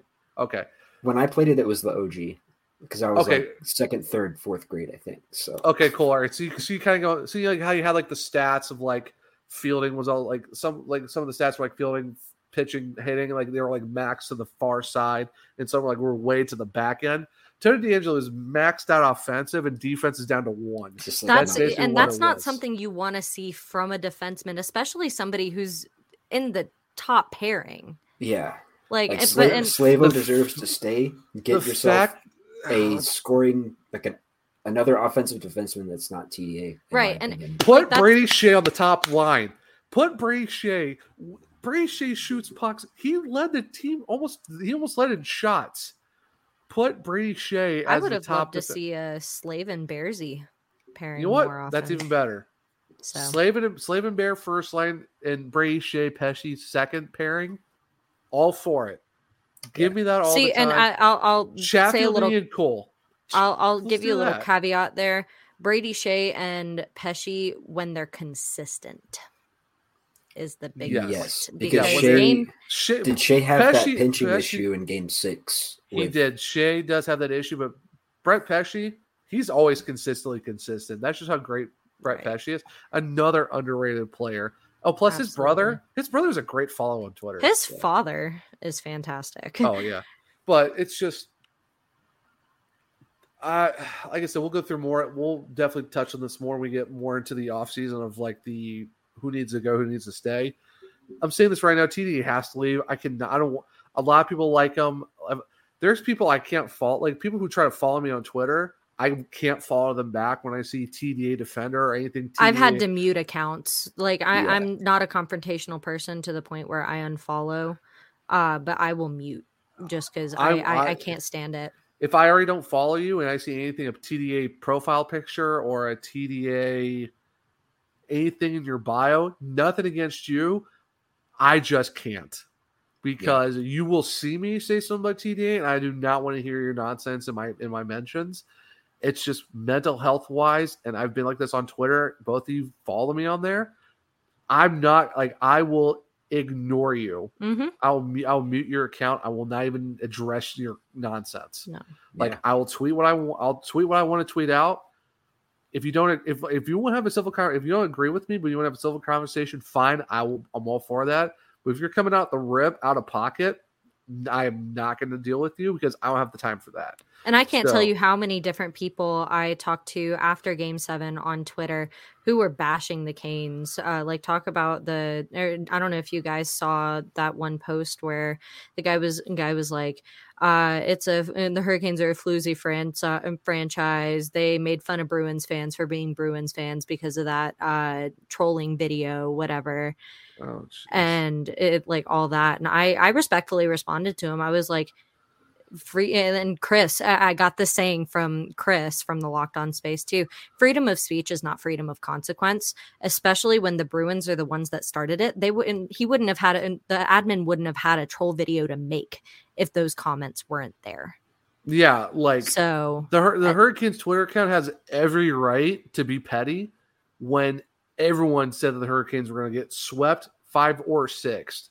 and the, the twitter account is always it, it, is always and has always been the kind of account that when there when something comes up to be made fun of they roll with the f- punches and they make fun out of it like Yeah. bunch of jerks is a beautiful example Oh, it's it's fantastic. They, they made legit merch and everything else out of it. And the and the thing too is like they're basically the Wendy's of hockey slash sports.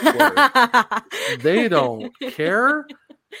They'll roll with it and they'll they'll roast you back. Like, And I've and I've been saying this too. I even said to Walt Ruff, I would love to see a Wendy's Hurricanes Twitter battle, just a Twitter beef. put a wendy's in pnc We just got to tag them in a similar thread, like somehow Oh, yeah. find a, retw- a tweet Find a that, like, connection. relates to chicken nuggets and hockey or something, and dino Yeah, we- nuggies yeah, we gotta figure something out. 'cause I, I would love, I would love a roast off. Like we, I would, I would pay pay per view tickets for a roast off on Twitter just between those two accounts Oh because my oh, God. im- imagine the fire that comes out of that. Like talk about if the Hurricanes can uh, roast Brad Marchand the way that they did, they can absolutely take on Wendy's. Oh, I, like I said, I would pay category five tickets of anything to see that type of flame between those two guys. And all these puns are completely intended, but it's just, yeah. The fact that people were clowning that kid for crying, shame on you. Kids are off limits. Do not ever make fun of kids. No, absolutely not. Like, even adults to an like, even then, like, you know what? It's their team. They get emotional.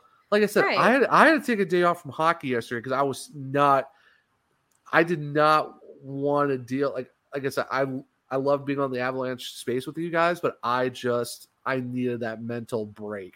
Mm-hmm. yeah, and no worries. My, my, my main team just lost. Like Yeah. I'm like I I need, I need to tap out for a night Right. because it's just one of those things, and it's like Mary redeemed a $50,000 cash prize playing Chumba Casino this year. I was only playing for fun, so winning this was a dream come true. Chumba Casino is America's number one social casino experience. It's serious fun. With over 80 casino style games to choose from, you too could win life changing amounts of cash. Be like Mary. Log on to chumbacasino.com and give them a whirl. That's chumbacasino.com. No purchase necessary, void or prohibited by law. 18 plus. Terms and conditions apply. See website for details. The voice in the preceding commercial was not the actual voice of a winner.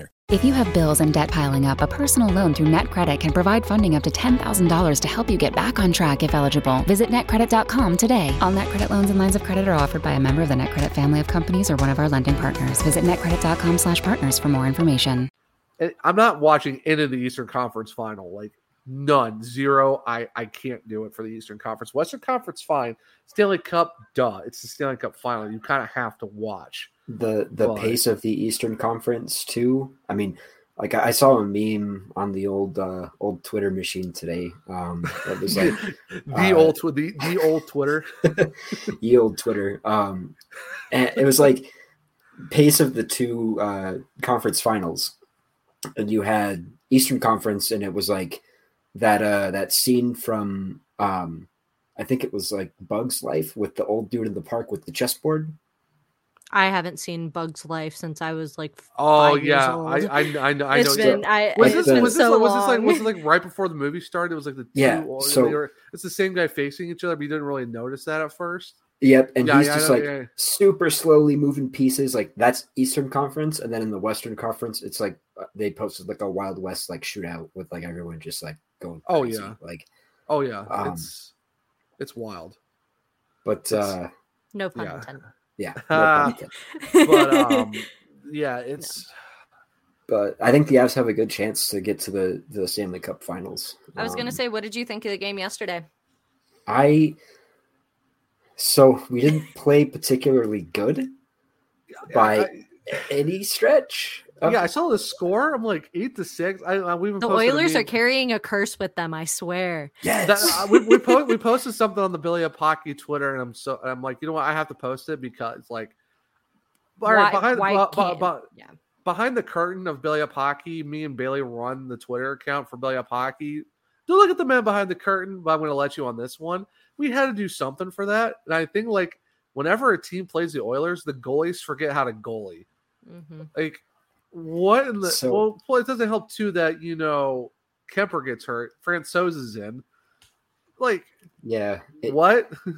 it was such a weird game. Um, you had what I loved was like the first couple periods when Avs were up seven three. We were coasting, all things good, all things dandy. That's your David that you like- costed. You coasted. That's your problem. That's what Yeah. costed you. This team foot off the gas. has Don't do it. They, they have a habit of coming out strong, and then, like you said, letting the foot off the gas. Um, Don't do that. it's Put him in it's the, it's the weirdest thing. So Kick him into submission. Three, So three and a quit. Three and a quit. That's all you need to do. Win three games, make him quit in game four. Total Yeah. submission.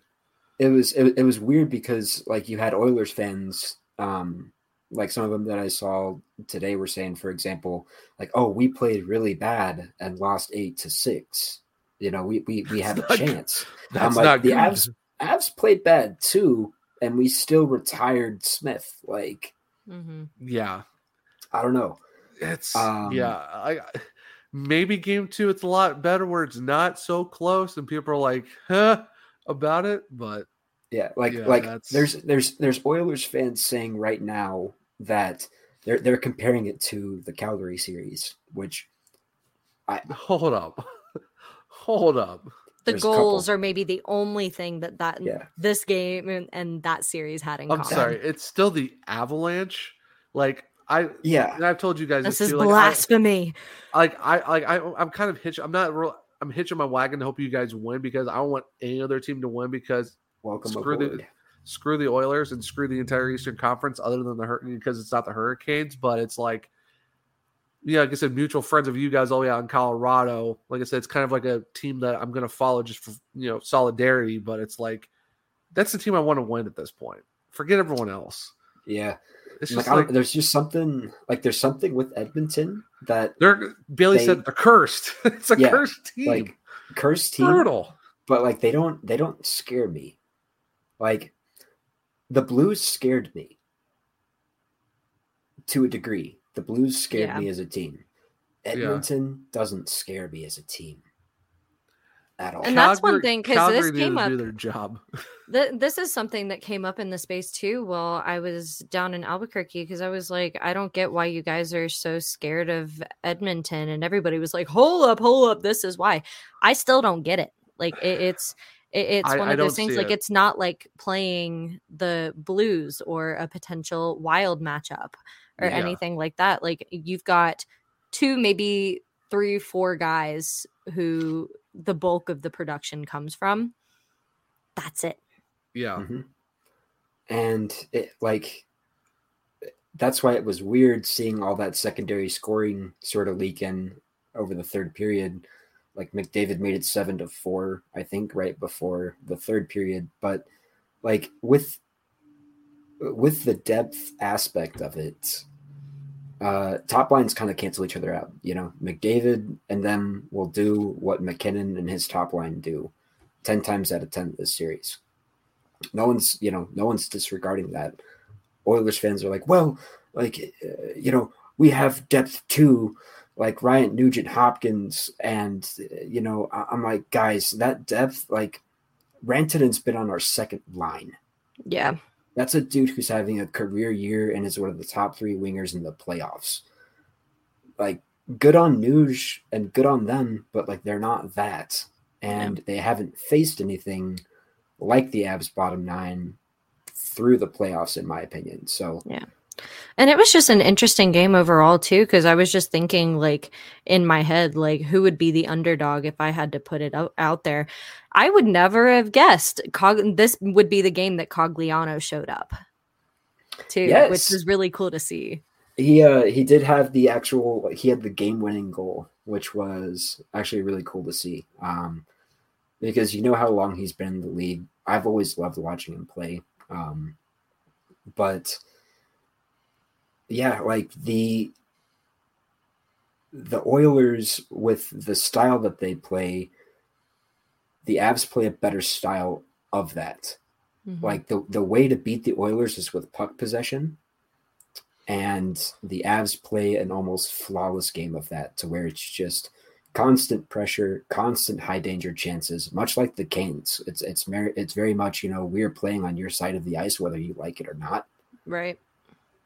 Well, that's, And- what, that's, well, that's what the Hurricanes did pretty much the entire series. Yeah. You look at you look at you look at offensive zone stats. Hurricanes are doubling the Rangers the entire series, and they're Like five on shooting- fly looks like a power play. Yeah, yeah, high basically, danger that- and, that- and that's why that's why I said like, the Hurricanes are a, the Hurricanes are a five on five team. That's how it was since March. Walt said it too. Stay on five on five. You're gonna win a game because that's the flow. You keep you keep having all these stoppages for penalties and special teams. That's what's gonna kill you. And that's what killed this team. That's basically what their Achilles heels their heel was the entire playoffs. Could And not stay on the five on five. And it's That's interesting to them. see that similarity between the Canes and the Avs too. Just kind of getting more into them this season too. Is they haven't had the best of luck on the power play either. Their special teams have been kind of struggling, Mhm. and it's it's interesting if- if you think about it because yes, their plays are eh, like their style of play is very similar, but in ways that's very different too. Like you guys, not only do you have a lot of skill but there's a whole lot of speed. Like you guys look like freaking hummingbirds on the ice. It's it's hard to keep up with sometimes. Whereas the Canes, it almost looks like it's one of those things. Like maybe they're getting into their heads, maybe they're not, but it looks almost a little more methodic and put together. Whereas the Avs, it's just kind of a go with the flow kind of thing, and it's really interesting. Yeah. One one thing that, that I did love from them is that I, I feel like the Avalanche were finally playing a free game for the first time all playoffs against Edmonton. Like there was just something about them getting that like second round monkey off the back, so to speak, that it just kind of uh, like I don't know. They they played open to a degree that I hadn't seen them play in the playoffs the last couple of years. Last night, um, They look more like themselves than I've kind of seen in the playoffs. I think. yeah. So hopefully, like they build on that, um, because you had Cale and Manson both saying that they didn't play nearly close to their best games, which should actually scare. That that should Like, if that's not their best like- game, what is it? What does their best game look like? Yeah. yeah, that's like it's- Edmonton looked like they got punched in the mouth a little bit, proverbially. Like I think they thought, oh, you know, as long as we don't let in, uh, you know, three four goals, we can outscore them and maybe six to three. Like that's what their fan base was thinking going into game one. Right. Yeah. After game one, they're like, oh, it's just like the Calgary series. We'll see what happens. No, you're Um, you're gonna get a rude awakening for game two. Like here's here's the real series how it's really gonna be. So it's You guys got to break that curse. someone's got to do it. But so it's unfortunate that time we're gonna have to like kind of sum up the feelings of you know the Hurricanes. I know you know Joel. We were able to talk about the Avalanche for a little bit. I know Yeah, fans, appreciate it. everyone, everyone who stayed it. on for a little bit past that, appreciate that. You know, kind of have to give Joel a little bit of shine for his team because you know he joined. Luckily, the Hurricanes are your second team, so even better. But um, I will be buying a jersey at some point. I just don't know who to get yet. So. Ooh, uh, I would proud. say Seth Jarvis would be a perfect one to get, especially in the especially in the third. Black The thirds alternates. are- oh, chef's kiss, absolutely. Mm-hmm. I still have a- need to I- order mine. I have a Jaccob Slavin uh, authentic in the third. Sir, let me tell you, absolutely phenomenal jersey. They're just. Name I'm pretty better- sure that's the one name a I'm sending third. on. Yeah, name a better third. Yeah. You can't. You can't convince. The alternates are nice. Like I do- I do I, understand love that the- y'all's alternates. I really. I. I love. I love the Avalanche thirds. Those are. Oh, actually the kinda- Avalanche. thirds. If it, Those like, are a you take close the- second. There's you a close take the second. Hurricanes out of the equation, they are absolutely my favorite. I think it's I- a, oh it's, a, my it's a it's a it's a one A one B almost like a it's a oh, it's a one it's a one and a very One close AI two. or something. Yeah, Yeah. or It's, something it's like a it's a very close it's a very close second or a one A one B type situation. best best two alternate jerseys in the league by far. Um, Oh. the Avs. I mean, they, they are doing away with with their current iteration, which I does mean, make me sad. yeah. But for their alternate, they have been, and this is a little bit of a leak, but I might as well. Um, they are going back to the reverse retro look with some added stuff for their Ooh. alternate jerseys next year. Ooh, there you go. That'll be cool to see. We, we, we are getting we are getting some reverse retros next year, so I'm really curious to see what the reverse retros for the Hurricanes are going to be. That's going to be another future episode of like what it might be, and also Stadium Series jerseys for the Hurricanes. I am Yeah. so, so excited. excited. Congrats! Yeah, Congrats. reverse re- reverse retro has to get. I I love. I want to get the Whaler reverse retro, but they're very hard to come by and they're very costly. Especially since I know we're going to get a stadium series, like reverse retros, I could probably Mitch could get those when I get lucky enough for that. But if you're talking stadium series, that is a must get jersey, especially when you're trying to go to that game. Mhm. Plus, 25th anniversary patches. Got I got to get about two or three of those and throw them in some jerseys because those There you go. 25 those 25 anniversary logos are absolutely amazing. A lot of stuff coming for the Hurricanes next year. I'm I'm so It's- excited. It's go- it's gonna it's gonna be a, maybe year 25 for the Hurricanes. We get cup number two. It's a good That time be- to be a that'd Canes be- fan. Knock that'd- on wood. Yeah, Like, knock on it- wood. It's a good time to be a Canes Joel, fan. Joel, you're Um, coming. You're coming at the right time, sir. You're coming on at the right time as your Eastern Conference team. You picked a good time for the Hurricanes, Right. for sure. I feel like but- Brind'Amour's bringing the new, the old, older fans back, and oh, love um, Rod. Roddy's always been my favorite player. So even as a kid, Mhm. seeing him lift, seeing him lifted in person. I've been to a bunch of different sporting events. Nothing is ever going to beat Game Seven in 2006 for that Cup final. you were there that Uh, 06 run last game.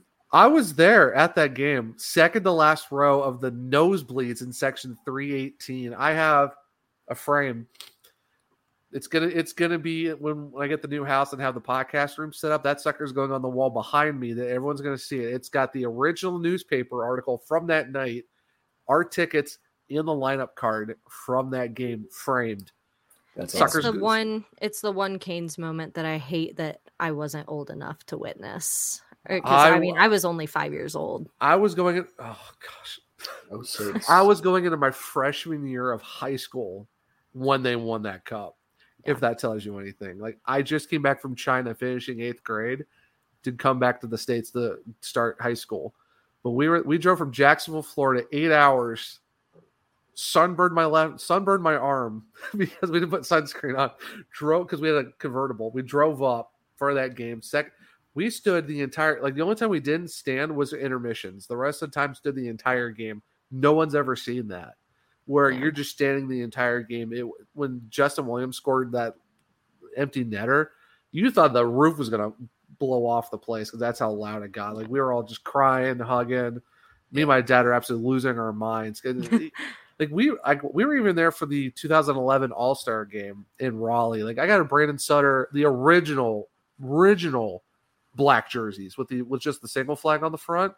Nice. He's Brandon Sutter signed that, and I got a picture with him too. Oh, and I got a picture of the cup, and I looked and found the 0506 team on the cup. Like, That's nuts. No, Yeah. next to underneath Cam Ward, Brandon Sutter was like a big thing for me because it like one of my top moments from him was that one breakaway Oh you yeah, that one breakaway out of the penalty box. Oh fantastic. Oh my god. You you you want to talk about a Cam Ward moment, and everyone everyone knows this Cam Ward moment from the it's it's game seven. We were on that side on his right corner, like we were like on the side, we were on the very corner, so you like we're looking on the, on the right post. See him doing that chicken wing save with his leg, where he just throws it out there and just absolutely stuffs the puck. I feel like that's the picture I have up on my wall. Yeah, it's it's the one where he has his like leg sticking out. wall. Yep. Yeah. I'll send it to you, but yeah. Yeah, I, I always call it the chicken wing sieve because it's all really looks like he's just throwing it out there, and that's just like the most r- ridiculous save, and that's what I'm kind of hoping that we kind of see another run like like I was making a lot of comparisons to, the, to that team this season because it's what it kind of felt like, and it it felt kind of short. It is what it is because we've said there's a couple pieces missing, but I mean this season it's Lucky Land Casino asking people what's the weirdest place you've gotten lucky? Lucky? In line at the deli, I guess? Aha, in my dentist's office. More than once, actually. Do I have to say? Yes, you do. In the car before my kids' PTA meeting. Really? Yes. Excuse me, what's the weirdest place you've gotten lucky? I never win and tell. Well, there you have it. You can get lucky anywhere playing at LuckyLandSlots.com. Play for free right now. Are you feeling lucky? No purchase necessary. Void where prohibited by law. 18 plus. Terms and conditions apply. See website for details. Mary redeemed a $50,000 cash prize playing Chumba Casino this year. I was only playing for fun, so winning this was a dream come true. Chumba Casino is America's number one social casino experience. It's serious fun. With over 80 casino style games to choose from, you too could win life changing amounts of cash. Be like Mary. Log on to chumbacasino.com and give them a whirl. That's chumbacasino.com. No purchase necessary, void or prohibited by law. 18 plus. Terms and conditions apply. See website for details. The voice in the preceding commercial was not the actual voice of a winner. It stings that it ended way the way it did, but I'm still gonna enjoy it. Like I even tweeted this yesterday. It was a great ride. It was a lot of fun. Like this was probably my first real full season covering all the ga- like talking about all the games, Mhm. doing the podcast. You know, really connecting with Canes Twitter. Like I think I've had the most fun on hockey Twitter slash Canes Twitter I've ever had Same here. gain, gain a lot of new fr- you know, followers, gain a lot of new friends. You know, obviously friends. Yeah. Um, it's it's definitely been a fun season. Like I said, it stinks, but most wins, most points. The thing to look up to, though, or the the thing to kind of keep your heads up, though, is we have a really fun season coming up ahead. Oh, for sure. And the fact of the the core that we have all of all those young guys too, it's a lot of fun. We you know Freddie played really well. Antti Raanta played well. Seth Jarvis came out of nowhere, like shocked everyone. I mean, we got Kotkaniemi, Svechnikov for eight more years. Get Aho taken care of. Teravainen, Seth Pesce, Jarvis is Shea, be. Slavo. Like, Oh, that's I a love- good group. That is a fantastic group. Slavo is Fantastic my core. Slavo is my favorite current Cane. Like I love Jo- I love Jaccob Slavo. The second C stands for clutch. That's all really is. But but I mean, Bailey, like what like what are your thoughts? You know, looking back on this season with the Hurricanes overall. I mean, this is. uh, I mean, it, it's a fanta- It's been a fantastic run. They've. It, you look at the beginning of the season, the way they started off this season on that giant win streak that they Nine had. and oh, like setting that. It, it set it set it really set the stage for what the season turned into now granted like we kind of mentioned the last kind of third didn't exactly and third of the season didn't exactly go the way that the first two thirds did but Yeah. it, it's it's one of those things it was a really fun season and especially when you have because i'm kind of in the same boat you are where i was a little active on twitter back at, like last season Yeah. um but it like this is the season where i really started not just getting into the canes like canes were kind of like my main point of contention um and my main kind of focus but it like just being able to talk hockey with people because I've got my boyfriend and my father in Colorado Springs, and that's about it. Um, and so to be able to kind of have a community where I can talk to people and just sit there and talk about the game and enjoy the game that is hockey is absolutely amazing. Um, so, and I mean, it, it's all because of teams and environments like the Hurricanes that kind of set the stage for that. And it, it's it's like I said, it, it's a bittersweet ending because they really did have a fantastic season. It's just the Yeah. season didn't come to an end. The season or postseason didn't come to an end the way we wanted it to. But it, Yeah. it was a fantastic run. And like I said, we even with off-season moves, there's a lot of fun, exciting things to look forward to next season. Oh, for sure. And like you look back on the season, you're talking about the New Year's Day game against the Jackets, like that absolutely Woo. insane. Four nothing down, come back to win seven four. I mean, you have Whalers night, which was absolutely insane. The NASCAR night with the you know the Svechnikov pirouette coming off the hit, getting it to Martin Necas scores goals. I mean, and for me personally, like the mental health hockey night, like Mm-hmm. shooting my shot with Walt Ruff, like, hey, stickers. Is it possible to get one? That's of those? awesome. That is an awesome story. Yeah, and like I said, I got one. I got, I got, I have my back of my laptop's got stickers on it. I got the, I got the Canes one that I got from Minter. Went in the Minter mail. Another big thing that I got was getting one of the Minter mails and then getting a big Cane sticker for that, and then gets getting the hockey talks, you know, mental health night because you know I am a big proponent of mental health and I deal with anxiety and depression. Everyone knows this, and it's to get that was really huge. And Walt even said it too. Like, not I don't think anyone I don't really know if anyone else does it. I'm not trying to like this is not a flex or anything like that, but just to be able to say like I have those means something because the fact it's from my team. And, And there's I- such I a lo- cool story behind it too. Oh, a very cool story behind. it. Like I said, love Walt Ruff. He's so great. Like the fact that I even had him on the podcast is just absolutely insane. Like, so jealous. I would have loved to have met him. oh well, luckily we'll have, I'll have a lot more opportunities to have him come on. You know, hopefully try to get more. You know, try to get you know Wade. Look out for a million questions from me. Oh, for sure, for sure. You know, try to get Wade Minter on at some point. Hope Mike Maniscalco, Shane Willis. Hopefully, get some cans on at some point. That's the goal is to try to get some Hurricanes on at some point too. It's just a lot of big things, and it goes kind of goes into you know looking back. We're kind of now shift away from the Hurricanes, more of like looking at the podcast as a whole. I would say this was season one was it was a kind of a late start. I did I kind of got the idea in December of why I wanted to do a Hurricanes podcast. I just didn't want to start it. And then being at the game for Montreal, that was that kind of started getting a lot of steam. That's where I kind of met Primo X Hockey. That's when they kind of started rolling with the ball of you know having them be my OG day one sponsor. And then I started, you know, just trying to, you know, get the hype up for episode one whenever we were able to get to that. And you know, you know, Bailey, I know you were kind of out there from the. I remember the- that first tweet that I saw. I was sitting in uh, my boyfriend's bedroom at the time too, like I just looking and I saw it come up on Twitter. I was like, "This is awesome!" And the fact that it's just starting out and I get to kind of see it build and grow, and it, it I, I'm just kind of proud to. I mean, Yeah. it- be be here. Um, I I didn't think I'd be here sitting on the podcast at that point. Like it, it was just really cool to be able to kind of say like I've watched this podcast grow, and it's it, it's been a heck of a ride um it, it's it, it's been awesome just kind of seeing what the podcast has turned into and the amount of people it's reaching and the amount of people that love what you do so No, I appreciate that. Yeah, and it's been it's been a crazy ride for sure. Like going like having Brad Moore from Storm Cellar be episode one and like how much matt that kicked up. soma and Matt yeah, Soma for episode four, which is still the number one downloaded podcast episode because it was Great just listen. pro.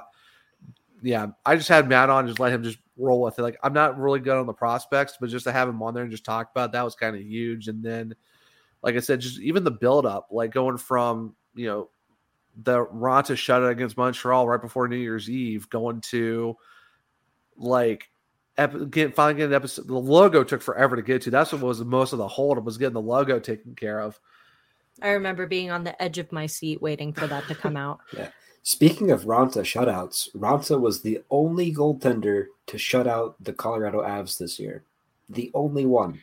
is it bad that it, it, mm-hmm. like and i said this during my episode my first episode with zach that is probably my favorite moment unfortunately sorry Hey, joel that's- that's fine, that's um fine. but it, that mean, that is my it was a favorite great- it was moment still a great game though. I mean, oh and game. that that's exactly why it is it's not just because Raanta it unfortunately handed you guys the only shutout of the season. It was a big night for Raanta, but that's and, and, like I stand by this. This is the first. That's the first glimpse we got into uh it we got to look into like what is postseason going to look like what is actual like head to head hockey look like evenly matched teams going at it the way that they did And, and that like I already had the beginning of the season. It was going to be Hurricanes Avalanche, but that game was like okay.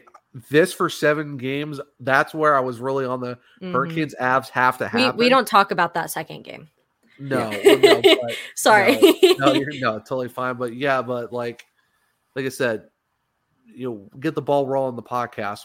Eh, The f- and I- do want to say this. Like, there was, I think about episode twelve. It was in the middle of like that three week stretch of me doing it by myself. Where I'm thinking, I did have some doubts of wanting to continue with this because it was like I was getting guests, numbers were staying pretty much staying the same. It was getting they were fine. But in my head, I'm like, is this is this something I want to keep doing? And I'm like, you know what? It's everyone's enjoying it. I'm having fun. I just gotta get past it. And thankfully I did because you're talking like what seven episodes later, get Walt Ruff on, and then it's just you know two affiliate sponsors, got a main sponsor, you know, working with, you know, Belly Up more so with Belly Up because now it's like I'm department head. Like, you know, we're trying to get a lot going on with Cannadips, who's, you know, a really great, you know, network sponsor. It's just season one for me, like I said, was more of a will people like this? Will people be interested in listening to me talk about the Hurricanes, having guests on, see where it goes? and that's why I didn't want to put too much into season one. Like, because I know Bailey, you talked about it'd be great to have you know video episodes, you know, videos to go along with the episodes when they drop. You know, having different guests doing different i mean things. baby steps though Yeah, baby steps for sure. Well, that's why that's when I put that like, hey, I want feedback. What do people think of the show? Like, is there anything I want you want me to see do want me to do different? Anything you want me to add? And a lot of people were like, no, we love it. Just have more guests and co-hosts, or have a co-host or more guests. And, Yeah. and you even you even told me this too, Bailey. Like the solo episodes are fine, but it's also fun when you got you know like this. there's a lot more do it. character in there like not Yeah. that there's energy lacking because you're a totally boring person everybody knows that but no it, it's Yeah. just it, there there's so much more energy and there's so much eh, like to unpack and being able to kind of see different chemistries from people eh, like between like you and the different people that you bring on was just really really cool and Yeah. that's where that's where the solo episodes were kind of lacking Yeah, For- like- I said, sorry, Joel. Oh, for me, I was just gonna say it. Um, the episodes that you do have guests, it listens like a, literally like a like a like a talk at a sports bar where you know Mhm. people are just hanging out, um, shooting it, and uh, like it's you know it's easy. It's an easy listen. Um, that's what kind of Jared and I were doing sort of with our podcast to where we just kind of built it sort of the same way to where we wanted to be that sort of you know casual conversation at a bar type feel. Like it's only How do you convey formulaic to a point. Yeah but like it's it you know it's cool to see um another podcast do that to an extent because it um makes it a lot easier to listen than just like you know two dudes who have absolutely no personality at all going back and forth. It's like i'm not going to listen to that for an hour. Like i'd rather i'd rather listen to stuff with personality and you know some banter and some back and forth stuff so like it's um Yeah. to me i enjoy like SurgeCast as far as like it- it's it's becoming it's quickly becoming like my second favorite uh cast. Um I do have to say. Uh but um yeah. No, no, I I appreciate that. Yeah, and, and like, and I've I've had Brian sign from House of Jerks say like you're more of the ant, like you're more of like you dive deep into games. Like for me, I'm like I'm not all analytics. I'm not X's and O's. Mm-mm. I do talk about I I want to talk about the players. I want to talk about how the game like how the game played out, stuff like that. But it's more of like you know how are people feeling about it? You know, like certain storylines, certain players, like it's like yeah, like what you said, Joel. It's like more of like a sports bar. You know, everyone's hanging out. Like if like we're all hanging out as a group, you know, watching the game together or something like at a watch party, and we're all just talking, or you know, let's say we're all out somewhere and just hanging out. That's kind of like what the vibe I want to have with the podcast, and that's to be- why. to be completely honest too like it, it's kind of boring when you have people who are just kind of like sitting there like on a i love talking lineups i love listening to lineups and love listening to uh, other people's opinions on what could be better about them, what could be worse. I love listening to stats, but not when it that's all that it is, and you're not throwing conversation talking about it in between because that Yeah. just makes it seem very military in a sense Yeah. where it's just it, like you've Yeah. got the same exact thing going on every single time because if you're like yeah you want to throw in lineups you want to throw in stats you want to throw in analytics and stuff like that but if that's all you've got that's i mean there's so much more to the game than just that Exactly. And that's kind Mm-hmm. of what I wanted to stay away from because you have enough of those podcasts. It's Yeah. and like I said, that's why I wanted to have a more of a like yeah, we do talk about stats, we do talk about lineups, but it's also a lot of you know, like this discussions, you know, bringing up certain topics, d- talking debating- about memories and stuff like yeah, that yeah, like yeah that, and that's kind of what, and that's what kind of why I wanted season one as a let's just a, a grassroots starting out. Will people like it? Will people enjoy it? And then, like I said, this is going to the next point of what's next is season two. Season two is really going to start after the cup final. Like we're going to get through cup final, and then probably t- I don't know if we can take a week off or it's just going to be like a, a like a look back into season one of the show more in depth, or it's just you know like a, a proper send off for season one, or this could be the proper send off. I don't know, but the first episode of season two is going to come out the week whenever the cup final is over. It's like that next week is when season two starts, and there's I'm excited for season two because there is going to be a co-host. You know, like what's going to. I'm not saying who yet. It's that's going to come right before the cup final starts because it's more of like I want to build that of that you know the co-host going into season. we were kind two of talking about that earlier just so it's not like bam bam bam bam bam yeah, because I don't because I don't that. want yeah because I don't want to do like video episodes, co-host, different format. that's just bunch of different overload yeah yeah, I don't want to. That's and that's why I'm telling everyone now. Also, I kind of want to have a name. I want to have a nickname for the fans of the podcast because I just keep saying Caniacs, but that's a hurricane thing, which is fine. I kind of want to have like a fans of the show pick their nickname or give me suggestions and like we figure out like what the nickname of the fans of the of the SurgeCast is. that That's might be a fun little intro into season two though for you too yeah, yeah, that's kind of what I want to do for season two. And that's why I don't want to have like an overload of a million different things at the same time. It's kind of like, okay, we're announcing the co-host for season two before the cup final. Episode one, you know, officially with the co-host. It might be unofficial, you know, before that as well, depending on you know how many episodes we get out before that. But Mary redeemed a $50,000 cash prize playing Chumba Casino this year. I was only playing for fun, so winning this was a dream come true. Chumba Casino is America's number one social casino experience. It's serious fun. With over 80 casino style games to choose from, you too could win life changing amounts of cash. Be like Mary. Log on to chumbacasino.com and give them a whirl. That's chumbacasino.com. No purchase necessary, void or prohibited by law. 18 plus. Terms and conditions apply. See website for details. The voice in the preceding commercial was not the actual voice of a winner. Lucky Land Casino asking people what's the weirdest place you've gotten lucky? Lucky? In line at the deli, I guess? Aha, in my dentist's office. More than once, actually. Do I have to say? Yes, you do. In the car before my kids' PTA meeting. Really? Yes. Excuse me, what's the weirdest place you've gotten lucky? I never win and tell. Well, there you have it. You can get lucky anywhere playing at LuckyLandSlots.com. Play for free right now. Are you feeling lucky? No purchase necessary. Void where prohibited by law. 18 plus. Terms and conditions apply. See website for details. Yeah, because the cup final is probably going to last a week. So you're going to have like maybe one, two episodes with the co-host already there, but it's not officially official until season two. But at least it kind of gets a build up to like, okay, this is what you're going to see when season two starts, and then like you said, we're going to figure out the names of the fans of the podcast. You know, that's another thing we're going to do. I plan on doing video episodes. So like right now, you'll see this on YouTube and all that, and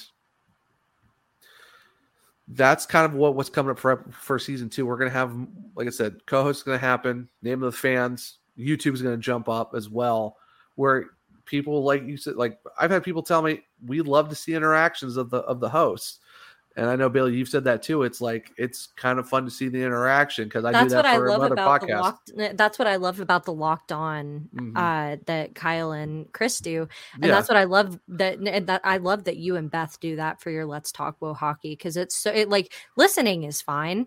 Um, I have no problem with it, but it's so much nicer for me, especially as like a visual person, to be Oh, able yeah. to not only hear that chemistry but see it as Yeah. well because it adds uh, so much it, it adds a whole different kind of depth Yeah, to for the sh- episode and the podcast as a whole Yeah, Yeah. Cap, I just Cap- feel I just feel honored to get on the the inaugural season for it. So um, big things are No, I coming- appreciate it, big, yeah. big things are coming your way, Mister Martin. That's Well, I- I'm I'm hoping so. I'm hoping so. But yeah, like I said, with caveats for video episodes. I'm not good at video editing, so hopefully I might have to. Fi- hopefully the co-host is good at it, or I might have to find someone who's good at doing that and figure that out because I am no bueno on video stuff, but audio totally fine. Thank you, Audacity. But like it's a lot of great things coming up for season two. It's just trying to plan out a good ease into it. Like, like you said, Billy, we're not jump, we're not dumping everything all at once. Right. So it's kind of like, how are we going to ease into this? But yeah, so co-hosts will be announced.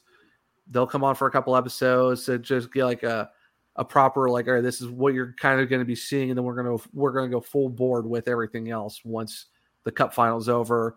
That way, you know, we start getting ready for free agency, re-sign periods. That's where we're gonna do a lot more of the in-depth cap friendly stuff. You know, got the draft. We're gonna have the draft. Talk about who we might, where the Hurricanes land, where are we looking at in terms of certain players. You know, then we're going. You know, everything else past that as well too, and then who knows? Scheduling that's a that's a discussion for another time. We might still be every week.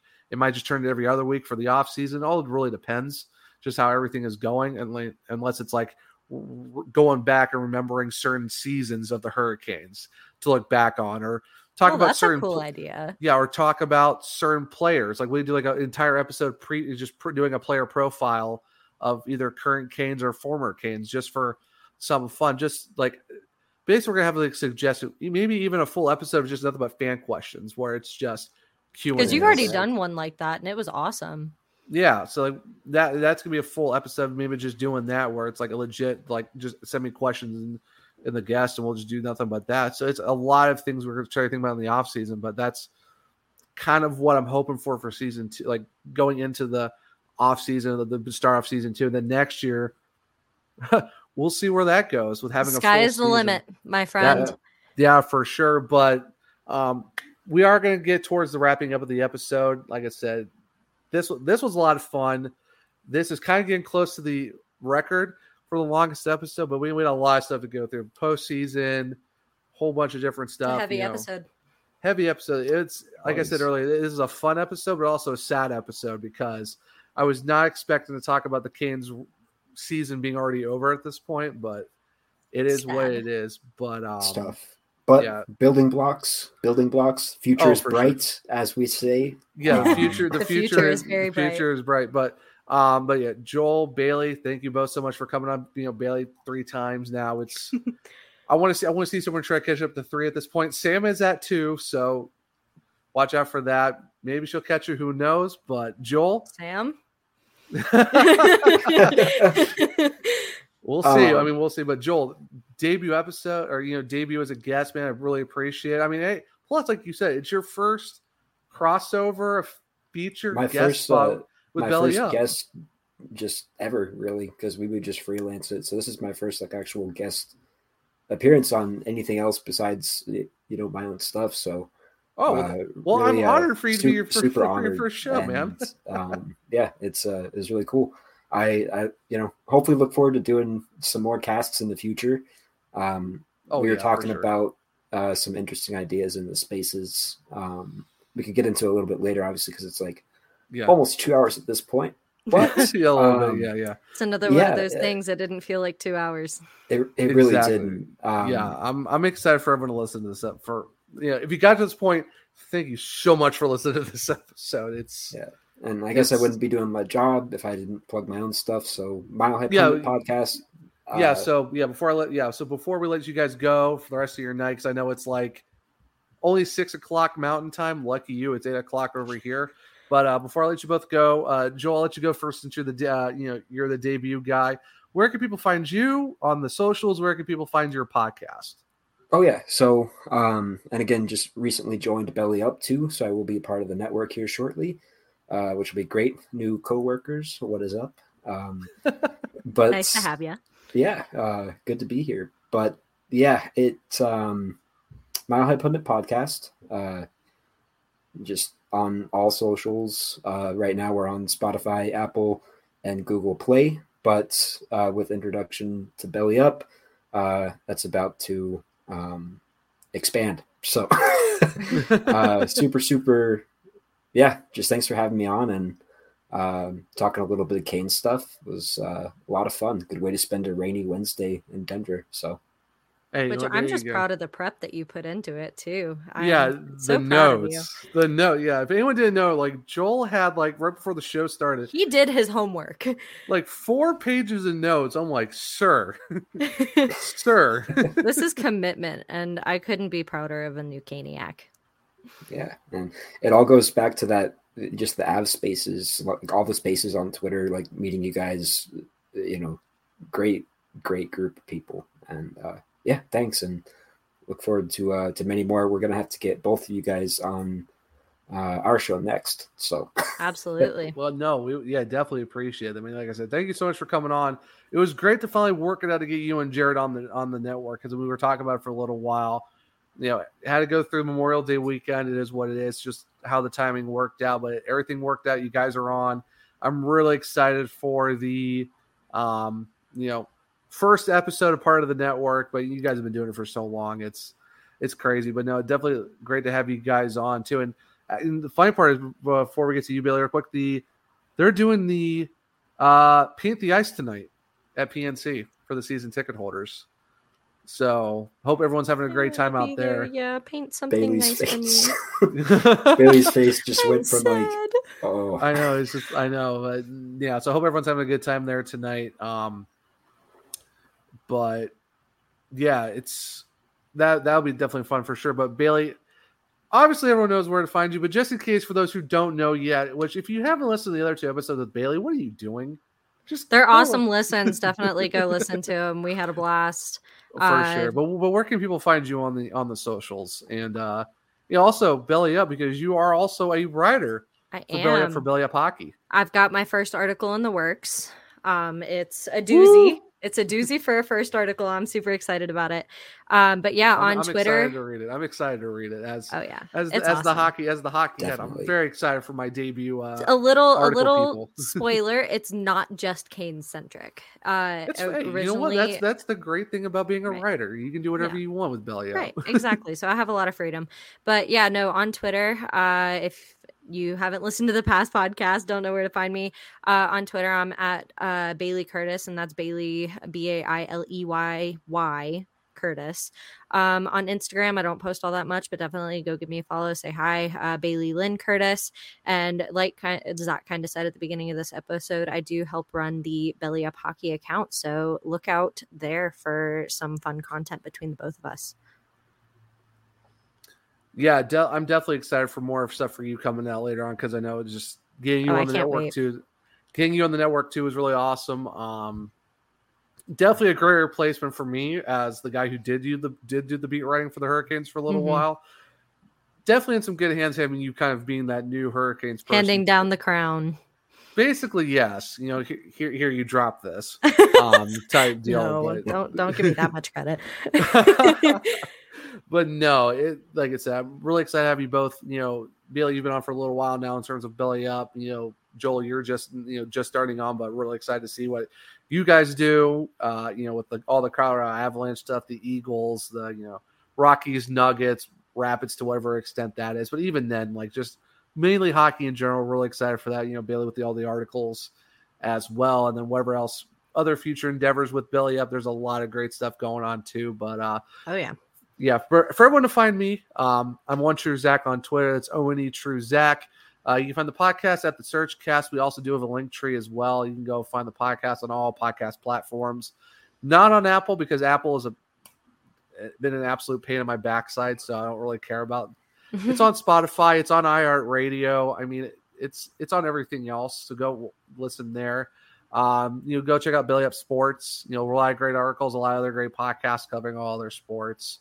Um, you know, go check out Belly Up Hockey's Twitter. Um, it's a really great place. We- We've been more active. We were kind of lulled there for a while. We've been a little bit more active. We do drop some spicy memes, do some gifts, kind of have a little bit more fun on the on the BU hockey side. Gained a lot more followers. We're actually up to 520 now. We were at like 480 for a Stick while. taps. So Yeah, Five so- Congrats, man. That's yeah, we're, we're we're we're trying to be a little bit more fun on the Belly Up Hockey side. We've dropped some spicy memes and some uh some gifts.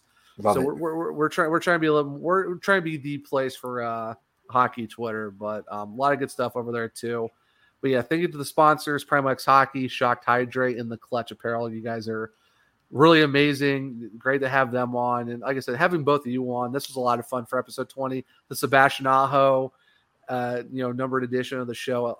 Unfortunately, a long one. Sorry, kept keeping you guys for a little while. You know, longer Hey. than we thought, but no worries. Like it, you know, that's how these things go a lot of times. yeah, that's but that's that's very true for sure. like uh, you know, Sebastian Aho led the team in most categories, so it's only fitting. Like regular Yeah. season. Um, Yeah. But yeah, I, I realized I forgot my uh, personal Twitter handle as Oh, well. yeah, go ahead. Yeah, go ahead, uh, at Joel James fifteen.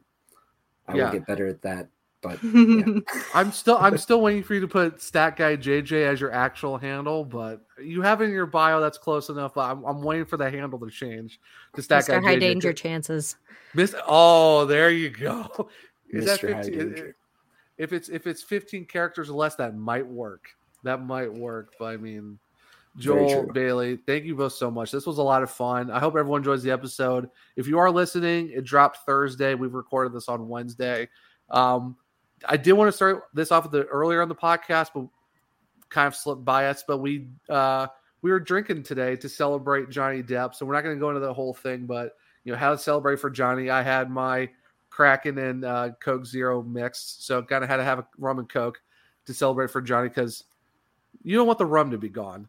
Essentially, Absolutely not. Keep it stocked in Oh, uh, for Captain sure. Jack Sparrow's name. I'm drinking my not so mega pint of wine. I mean, hey, that's a, that was a pretty big uh, mason jar glass. No. it, it, it works. Classic it works. mason jar. Classic mason jar. You know, it's it's nice though. It's very nice. So, uh, what was it? A red Moscato? You said you were having Mhm. tonight. Yes. Very nice. I'm not much of a red. I'm more of a white wine rosé. I am too. guy. Uh, Same here, but this was all we had. So. Yeah, yeah. I would say though, if you get the, I think it's the barefoot. I think it's a rosé or it's like a pink one. The barefoot pink Moscato is fantastic. Yeah, and I, I. I, I, for anyone who's about ready to, who's gonna clap at me for that or give me crap about that, I do not care. The pink Moscato barefoot. Is, I'm still a college student. I'm broke. I have to work with what I got.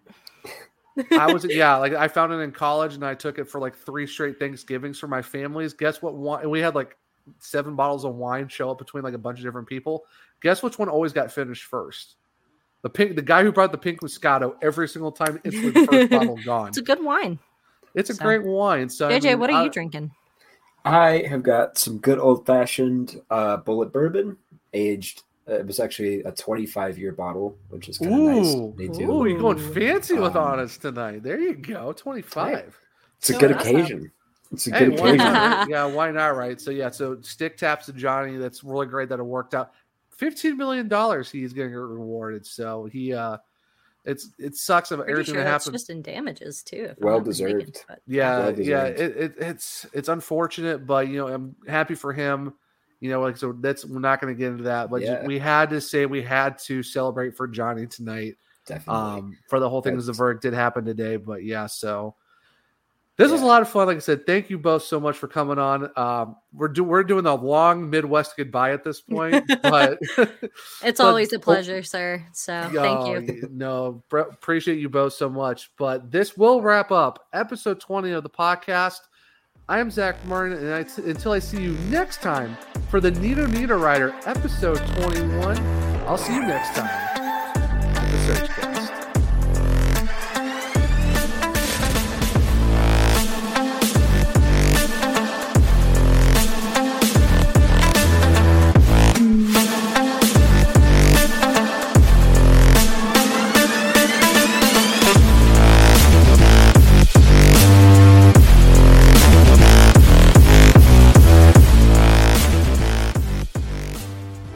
For listening to this Belly Up Sports Podcast Network product.